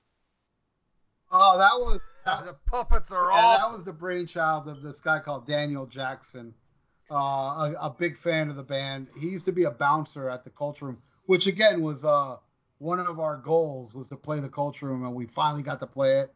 And it was great because the first time we played the Culture Room, the the owner of the Culture Room, he sits up on this high perch, you know, and he looks like he looks like Dracula. He, he's like a weird dude, and he he never comes down from the perch. And he came backstage and he said to us, "You guys are great. You want to play here in two weeks with Absu? I mean Propane." I was like, "Whoa, really?" You know, it was like, "Wow, dude," because you know we thought, "Oh, look, we played the culture, but," and then you know we kept playing there, and there's a bouncer there called Daniel Jackson, and Right. he loves, and he's a genius with uh, he's done animation, but he's never worked with puppets before, so he had these uh, a couple, a married couple in in Chicago made puppets. So they they made puppets uh, to look like each member of the band. And as I speak, I'm looking at my puppet right now. He's he's looking at me. And uh, but I helped I helped uh, make the video too. It was grueling, such hard work because we had to like hold the puppets and move the mouth, but we also had to like go down on our knees so we wouldn't come out in the camera. And this guy did all the green screen and all that shit. Man, I'll never forget when I was at his house and he showed me the little clip of the Holy Diver album cover coming to life. And I was like, I laughed so loud. I woke up his girlfriend and then she got all pissed. And then he kicked me out of the house because I couldn't stop laughing. But, um, oh my God, the guy's a genius. He did a, did a great, great job on that. And he's done a, he's done a couple commercials too for Poser Holocaust that came out really, really cool. And uh, yeah, shout out to Dan Jackson, the mastermind, who I call the puppet master. Uh, and oh yeah, nice, I, nice. Now, speaking of puppets, asshole, the Muppet movie soundtrack don't sound so bad now, does it? I, I, I haven't heard it, and I'm never gonna hear it. Does that have um, uh, you know who wrote on that? Who wrote? I don't know if he wrote on that album, but uh, genius songwriter also Paul Williams. He wrote some. Uh, I don't know. That's the one that's got yeah, Rainbow that, That one Connection. was written by Paul Williams. Uh, which Nice, again, nice. Phantom of the Paradise is a, a movie. oh, I have still not seen yeah, that. that, that's a, again. You want to talk about uh, music that I love that's not metal, even though there's one song on there that is metal. Because this movie, uh, the soundtrack, it go, you have doo wop, you have the Beach Boys, you have ballads, you have heavy metal, and you have Wow. uh, heart tugging uh, ballads like uh, Old Souls is one of the greatest ballads ever written. Uh, Paul Williams, and it's because of that movie Uh, it's it's it's to me by far the greatest soundtrack ever made. And I'm not the only one to think that because now on the online world, there's a lot of Phantom of the Paradise groups, and there's people that worship, and there's a lot of people online that if you go on YouTube, covering those songs. You know, It- there's a big Wow. community. It's a very um, uh, what do you call it? Uh, underground cult classic. You know, so Well, I, I tell you what, I, uh, I I just recently downloaded something that allows me to see everything, whether it's TV shows or films, and it's all streaming, so I'm not downloading, I'm not stealing, I'm just watching. right. And I will be watching that film. Oh sure. fuck Hollywood, rip them off all you want. Those those guys are exception. Fuck them. All I do is release shitty movies now. Fuck that. They just rip me off with. but, but my cable company will fucking drop me a drop of a hat, and I've got to have my yeah, yeah. They, you know, they did that to me. Um, one day I came home and my internet wasn't working, and I called up my cable company. They go, "Oh, it's because you've been downloading." And believe me, I'm not a downloader, but I was just downloading like stupid, like um, like movies you can't buy in stores, like you know, like movies I saw as a little kid, and uh, Right. and I found Phantom of the Paradise because see the thing is, Phantom of the Paradise, uh, they, they the the main character is called Swan, so he he had a Uh-huh. record company called Swan Song, but le- they finished the movie and then Led Zeppelin s- threatened to sue them, so they superimposed oh wow. they superimposed Death Records over Swan Song, but I found online the the uncut version was Swan Song, so I downloaded that and they fucking took my internet away, you know. So it was some, I, I, I was downloading something that I already owned, you know, just a version you can't buy in That's store. fucked up. So Right. ever since then, I've never I've never downloaded a goddamn thing ever since then. No, I when I when I download, I pay for it. You know, I, I go on Google Play and I spend my money and download an album, and that's how I do Well, I it. have my Now, if somebody wants to share me something, yeah yeah. I'm not Well, gonna I have a guy called Mr. X that sends me everything brand new. I listen to it. If I like it, I'll go buy it. If not, I'll put it in the recycle bin. So that's not stealing. Yeah. Right, Right. right, And I feel It's you, it's I it's a you. double-edged sword. Downloading, downloading. There's a really good thing about it because back in the day, you know, I used to go buy an album and half of it sucked. It's like, boy, if, if back then I had internet, I would have bought this piece of shit. You know. Hell yeah. I remember uh, actually Miss Mick, uh, Mr. X hooked me up just out of the blue when uh, Hardwired to Self Destruct came out. So uh, Great yeah, album. That that's that's that's cool guy. I still haven't been able to go out and buy it yet, but hey, I'm a single dad living alone. Se- send, send me your do. address. I have three copies. You know how I got three copies? Want to hear this? How How? insane this is? When I went to go see Metallica, they sent me an email saying, "Hey, uh, since you bought since you bought uh, a ticket, uh, we'll send you a free CD of the new album." I already owned it. I said, "Fuck it, I'll take another one." Right. Just li- just like three weeks ago, they sent me another email going, "Hey, you want a copy of Hard Rock?" I was like, uh, "Okay." They sent me another one, so I have three of them. Well, Well, I'll send you one of them, still sealed. Nice, uh, nice. I'll, I'll, I'll take it. Yeah, yeah, I'll hook you up. Yeah, yeah, of course, I'll send it to you. Sweet, sweet. All right. I uh I I have been able to go through this whole show without having to make you talk about I like ABBA. Well, Wow. I, But you I've know said what? That enough. Yeah, yeah. That's what I'll. Thank you for saying that because that's kind of the point I I like was Barry trying to make. Manilow too, by the way. That actually confuses me. I, I would not have. Uh, Uh, ready to I would not have expected that because I love Barry Manilow because I was raised on it. My mom loved that easy listening type sound. ready to take good I chance again would- is a genius song. Wow. Yeah. That's fucking I awesome. like his voice. I, I'm a huge fan of Oasis, which I'm gonna fly to New Orleans in March and hang out with Ian because Noel Gallagher, my favorite member of Oasis, is playing there. I'm a big fan of Noel Gallagher of Oasis. I'm not a big fan of Liam's voice. Uh, some songs it works, Right. but some songs it's like today is gonna be the day and I'm gonna come back to you. It, it, it annoys the fuck out of me. But Noel Gallagher's not Yeah, I don't like Oasis at all, but that's Noel that's awesome. Gallagher, the songs he sings in Oasis are just fucking great. And some of the best Oasis songs are B sides. and uh, he's a solo artist now. I love his solo work, so I'm flying to New Orleans. So I'm a big, big fan of his too. And Letters to Cleo, who I flew to see in uh, New York last year, which I'm okay. I don't know who the fuck you're talking about, but I'm gonna tell you right now, that's a brilliant goddamn name because all I can think of is Miss Cleo. Remember her back in the '90s? Call me now if you're free reading. Right. Oh my god. well, Letters to Cleo is a real pop. But you know they do have a little power pop in them, which you know Cheap Trick does a lot.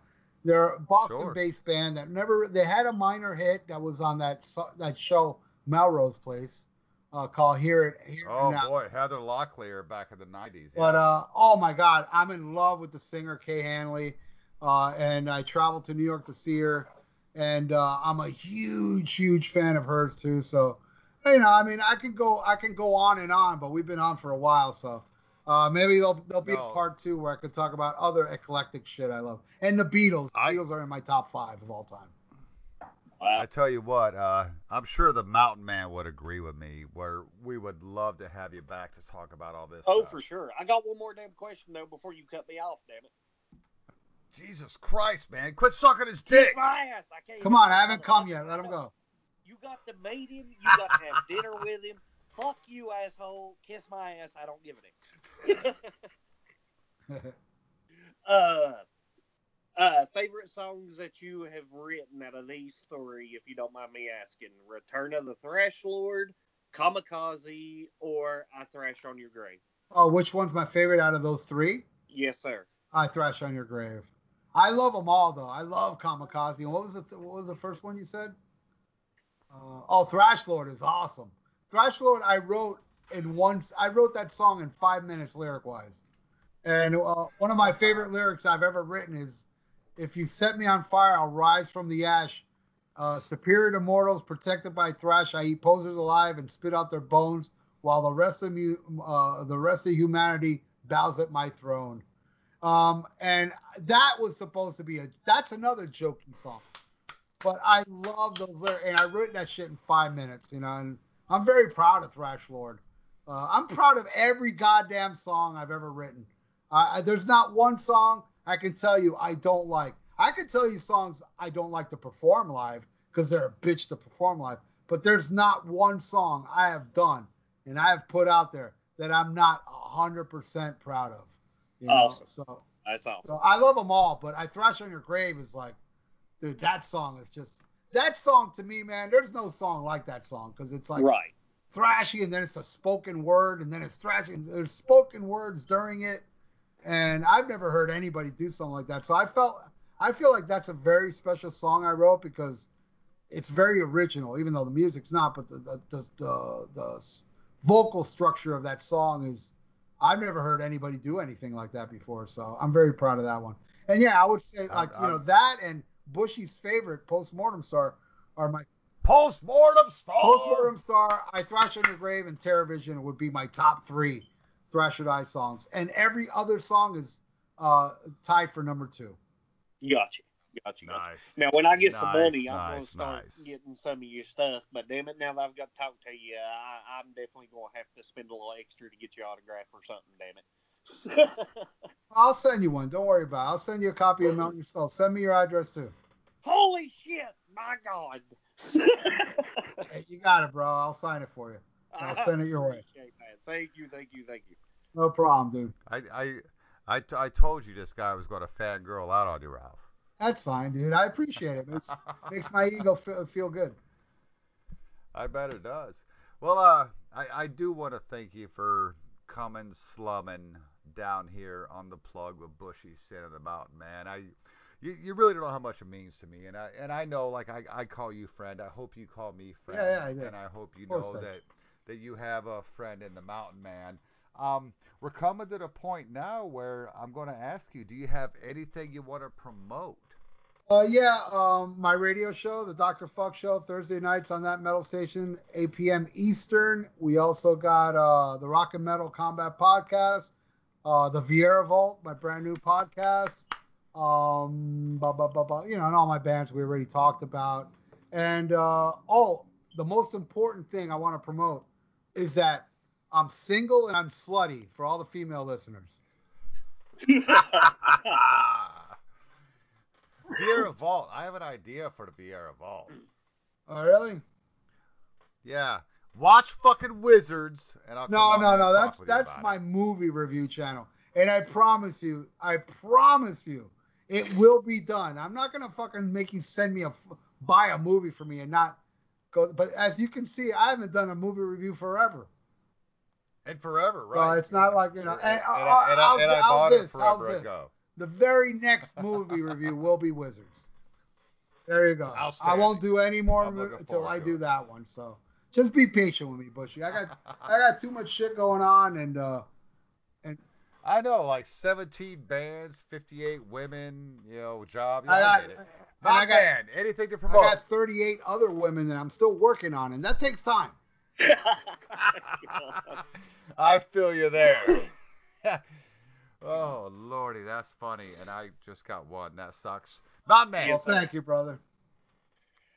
Uh, for me, I'm going to promote the same thing that I've been promoting for the past couple of weeks. Uh, definitely go out and uh, donate uh, down where Mr. Viera is at, where he actually stays at home and help people. Uh, donate for uh, Texas, Florida, or Puerto Rico. A lot of days hurt. With everything that's been going on with that, go to whitehouse.gov, do what you can to help and support that. Oh, that's that's great. Yeah, yeah. That, also, yeah, I, I I I think that's. I mean, here's the thing, and also Vegas. I mean, when when when tr- tragedy happens, it's good to donate while you know when it's fresh. Uh, and uh, another thing that I donate to, I, I do this a lot. I've I donate. I'm not not I'm not even gonna give a figure because I don't want to like brag how oh look at me. But uh, uh, one thing that I love to donate to is Make a Wish Foundation, which is wish.org. Uh, you know, you give a dying Nice. kid his last wish, and you know, you donate, and they get you know all the shit they can before they they die. So, uh, Sure. and- Gene Simmons is a great, great part exactly, yeah, and you know, I, there's a lot. You know, Metallica's taking part of it, and you know, there's a lot of you know, it's just a great. Ted Nugent's done it a lot too, so it's just a great, great. Sure. Um organization that uh that I think it's you know it's not one of these scam too because a lot of these fucking you got to be very careful who you donate to. Right. So um Right. but make make a wish I've looked into it. They're on they're totally on the up and up. They've never had a uh you know like some kind of like controversy happen where you know this and that. I mean the only controversy that's happened with Make a Wish is that uh, uh some idiot Make a Wish denied a kid his last wish because he didn't like Ted Nugent. Oh, Where the kid, the kids garbage. loved Ted, wanted to go hunting with him, and they stopped him. You know, that's that. That's- so they fired his ass. So you know, we're good. yeah, that's bullshit. He deserved to be fired.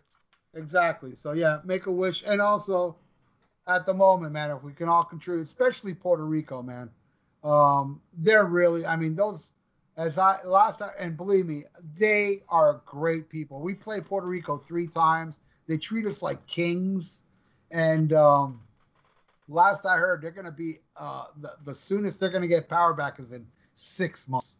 So Yeah, they're in rough We're- we're shape, and our our we're brother. good down here in Florida. we're not bad. We're we're okay. You know. Yeah. Well, here's the thing. Uh, our our brother on the station was down there to help after uh, what the hell was it? Irma, Irma. Hurricane Irma went down to help out his grandmother with his mom. They went down there and got stuck, you know, behind Maria. You know him as Sato, but that is the sin Yeah. in Bushy's Sin in the Mountain Man. Now Oh wait, he's wait, wait. back home. That's DJ Sato I've been talking to all this time. That's Sato. no yes. shit. Yeah, I, I just recently received a message that says he's home and okay. We Oh, I, got I him back thought you meant Mountain Man was Sato. Oh, no, okay, no, okay. no. No, absolutely not. Sin is Sato. Sin is a is, is a is a derivative of his uh, gamer tag. Okay. Because we used to play PlayStation together, and uh, his gamer tag was Sin City Gamer six six six. He lives in Las Vegas. Now here's the bad part. He's coming home to this fucking atrocity. Right. Where But does he live? Las Vegas. Las Vegas. Oh God. Yeah, yeah. He lives in Sin City. That's why I see. hence his I name. see. Yeah. But uh, my promotion, one is to go donate blood if you're in the Las Vegas area. Um, I have that written right here. The other thing is we're talking about all this obscure music, and I wanted to promote uh, the Miami Vice original TV series soundtrack because I am all things 80s.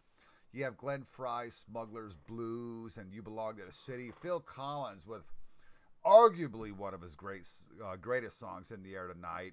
You got Melle Mel doing Vice, Tina Turner, Better Be Good to Me, and all kinds of great Jan Hammer uh, instrumentals. And um, frankly, if you're a fan of prog rock, you've got to like Jan Hammer because that's kind of his forte, even though he was a little poppy back in the day. Um, God, I wish I could remember which prog band he was with, but yeah, Well, he did. He did a really good album with Neal Schon too. Schon and Hammer. Yeah, Good yeah. stuff. You're just just amazing, amazing, amazing musician, and, uh that that album encapsulates my youth. So yes, check out that album, and definitely if you're in the Las Vegas, Nevada area, the least thing you can do is go and donate blood for all these victims that Right. Yes. I agree. All right.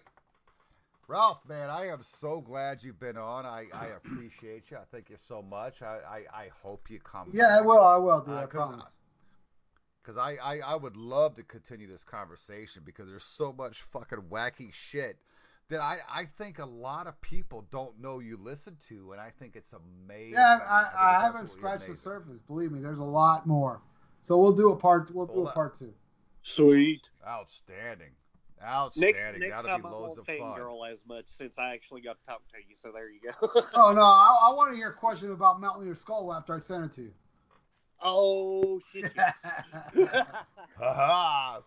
That's funny because I haven't said it to him, and you're about to get a fucking uh, you're about to get a Dr. Fukk sign melting your skull. I've got two. I got a CD and a record, but Kiss still. my ass either way. I don't care. want me want me to put Mountain Man on there?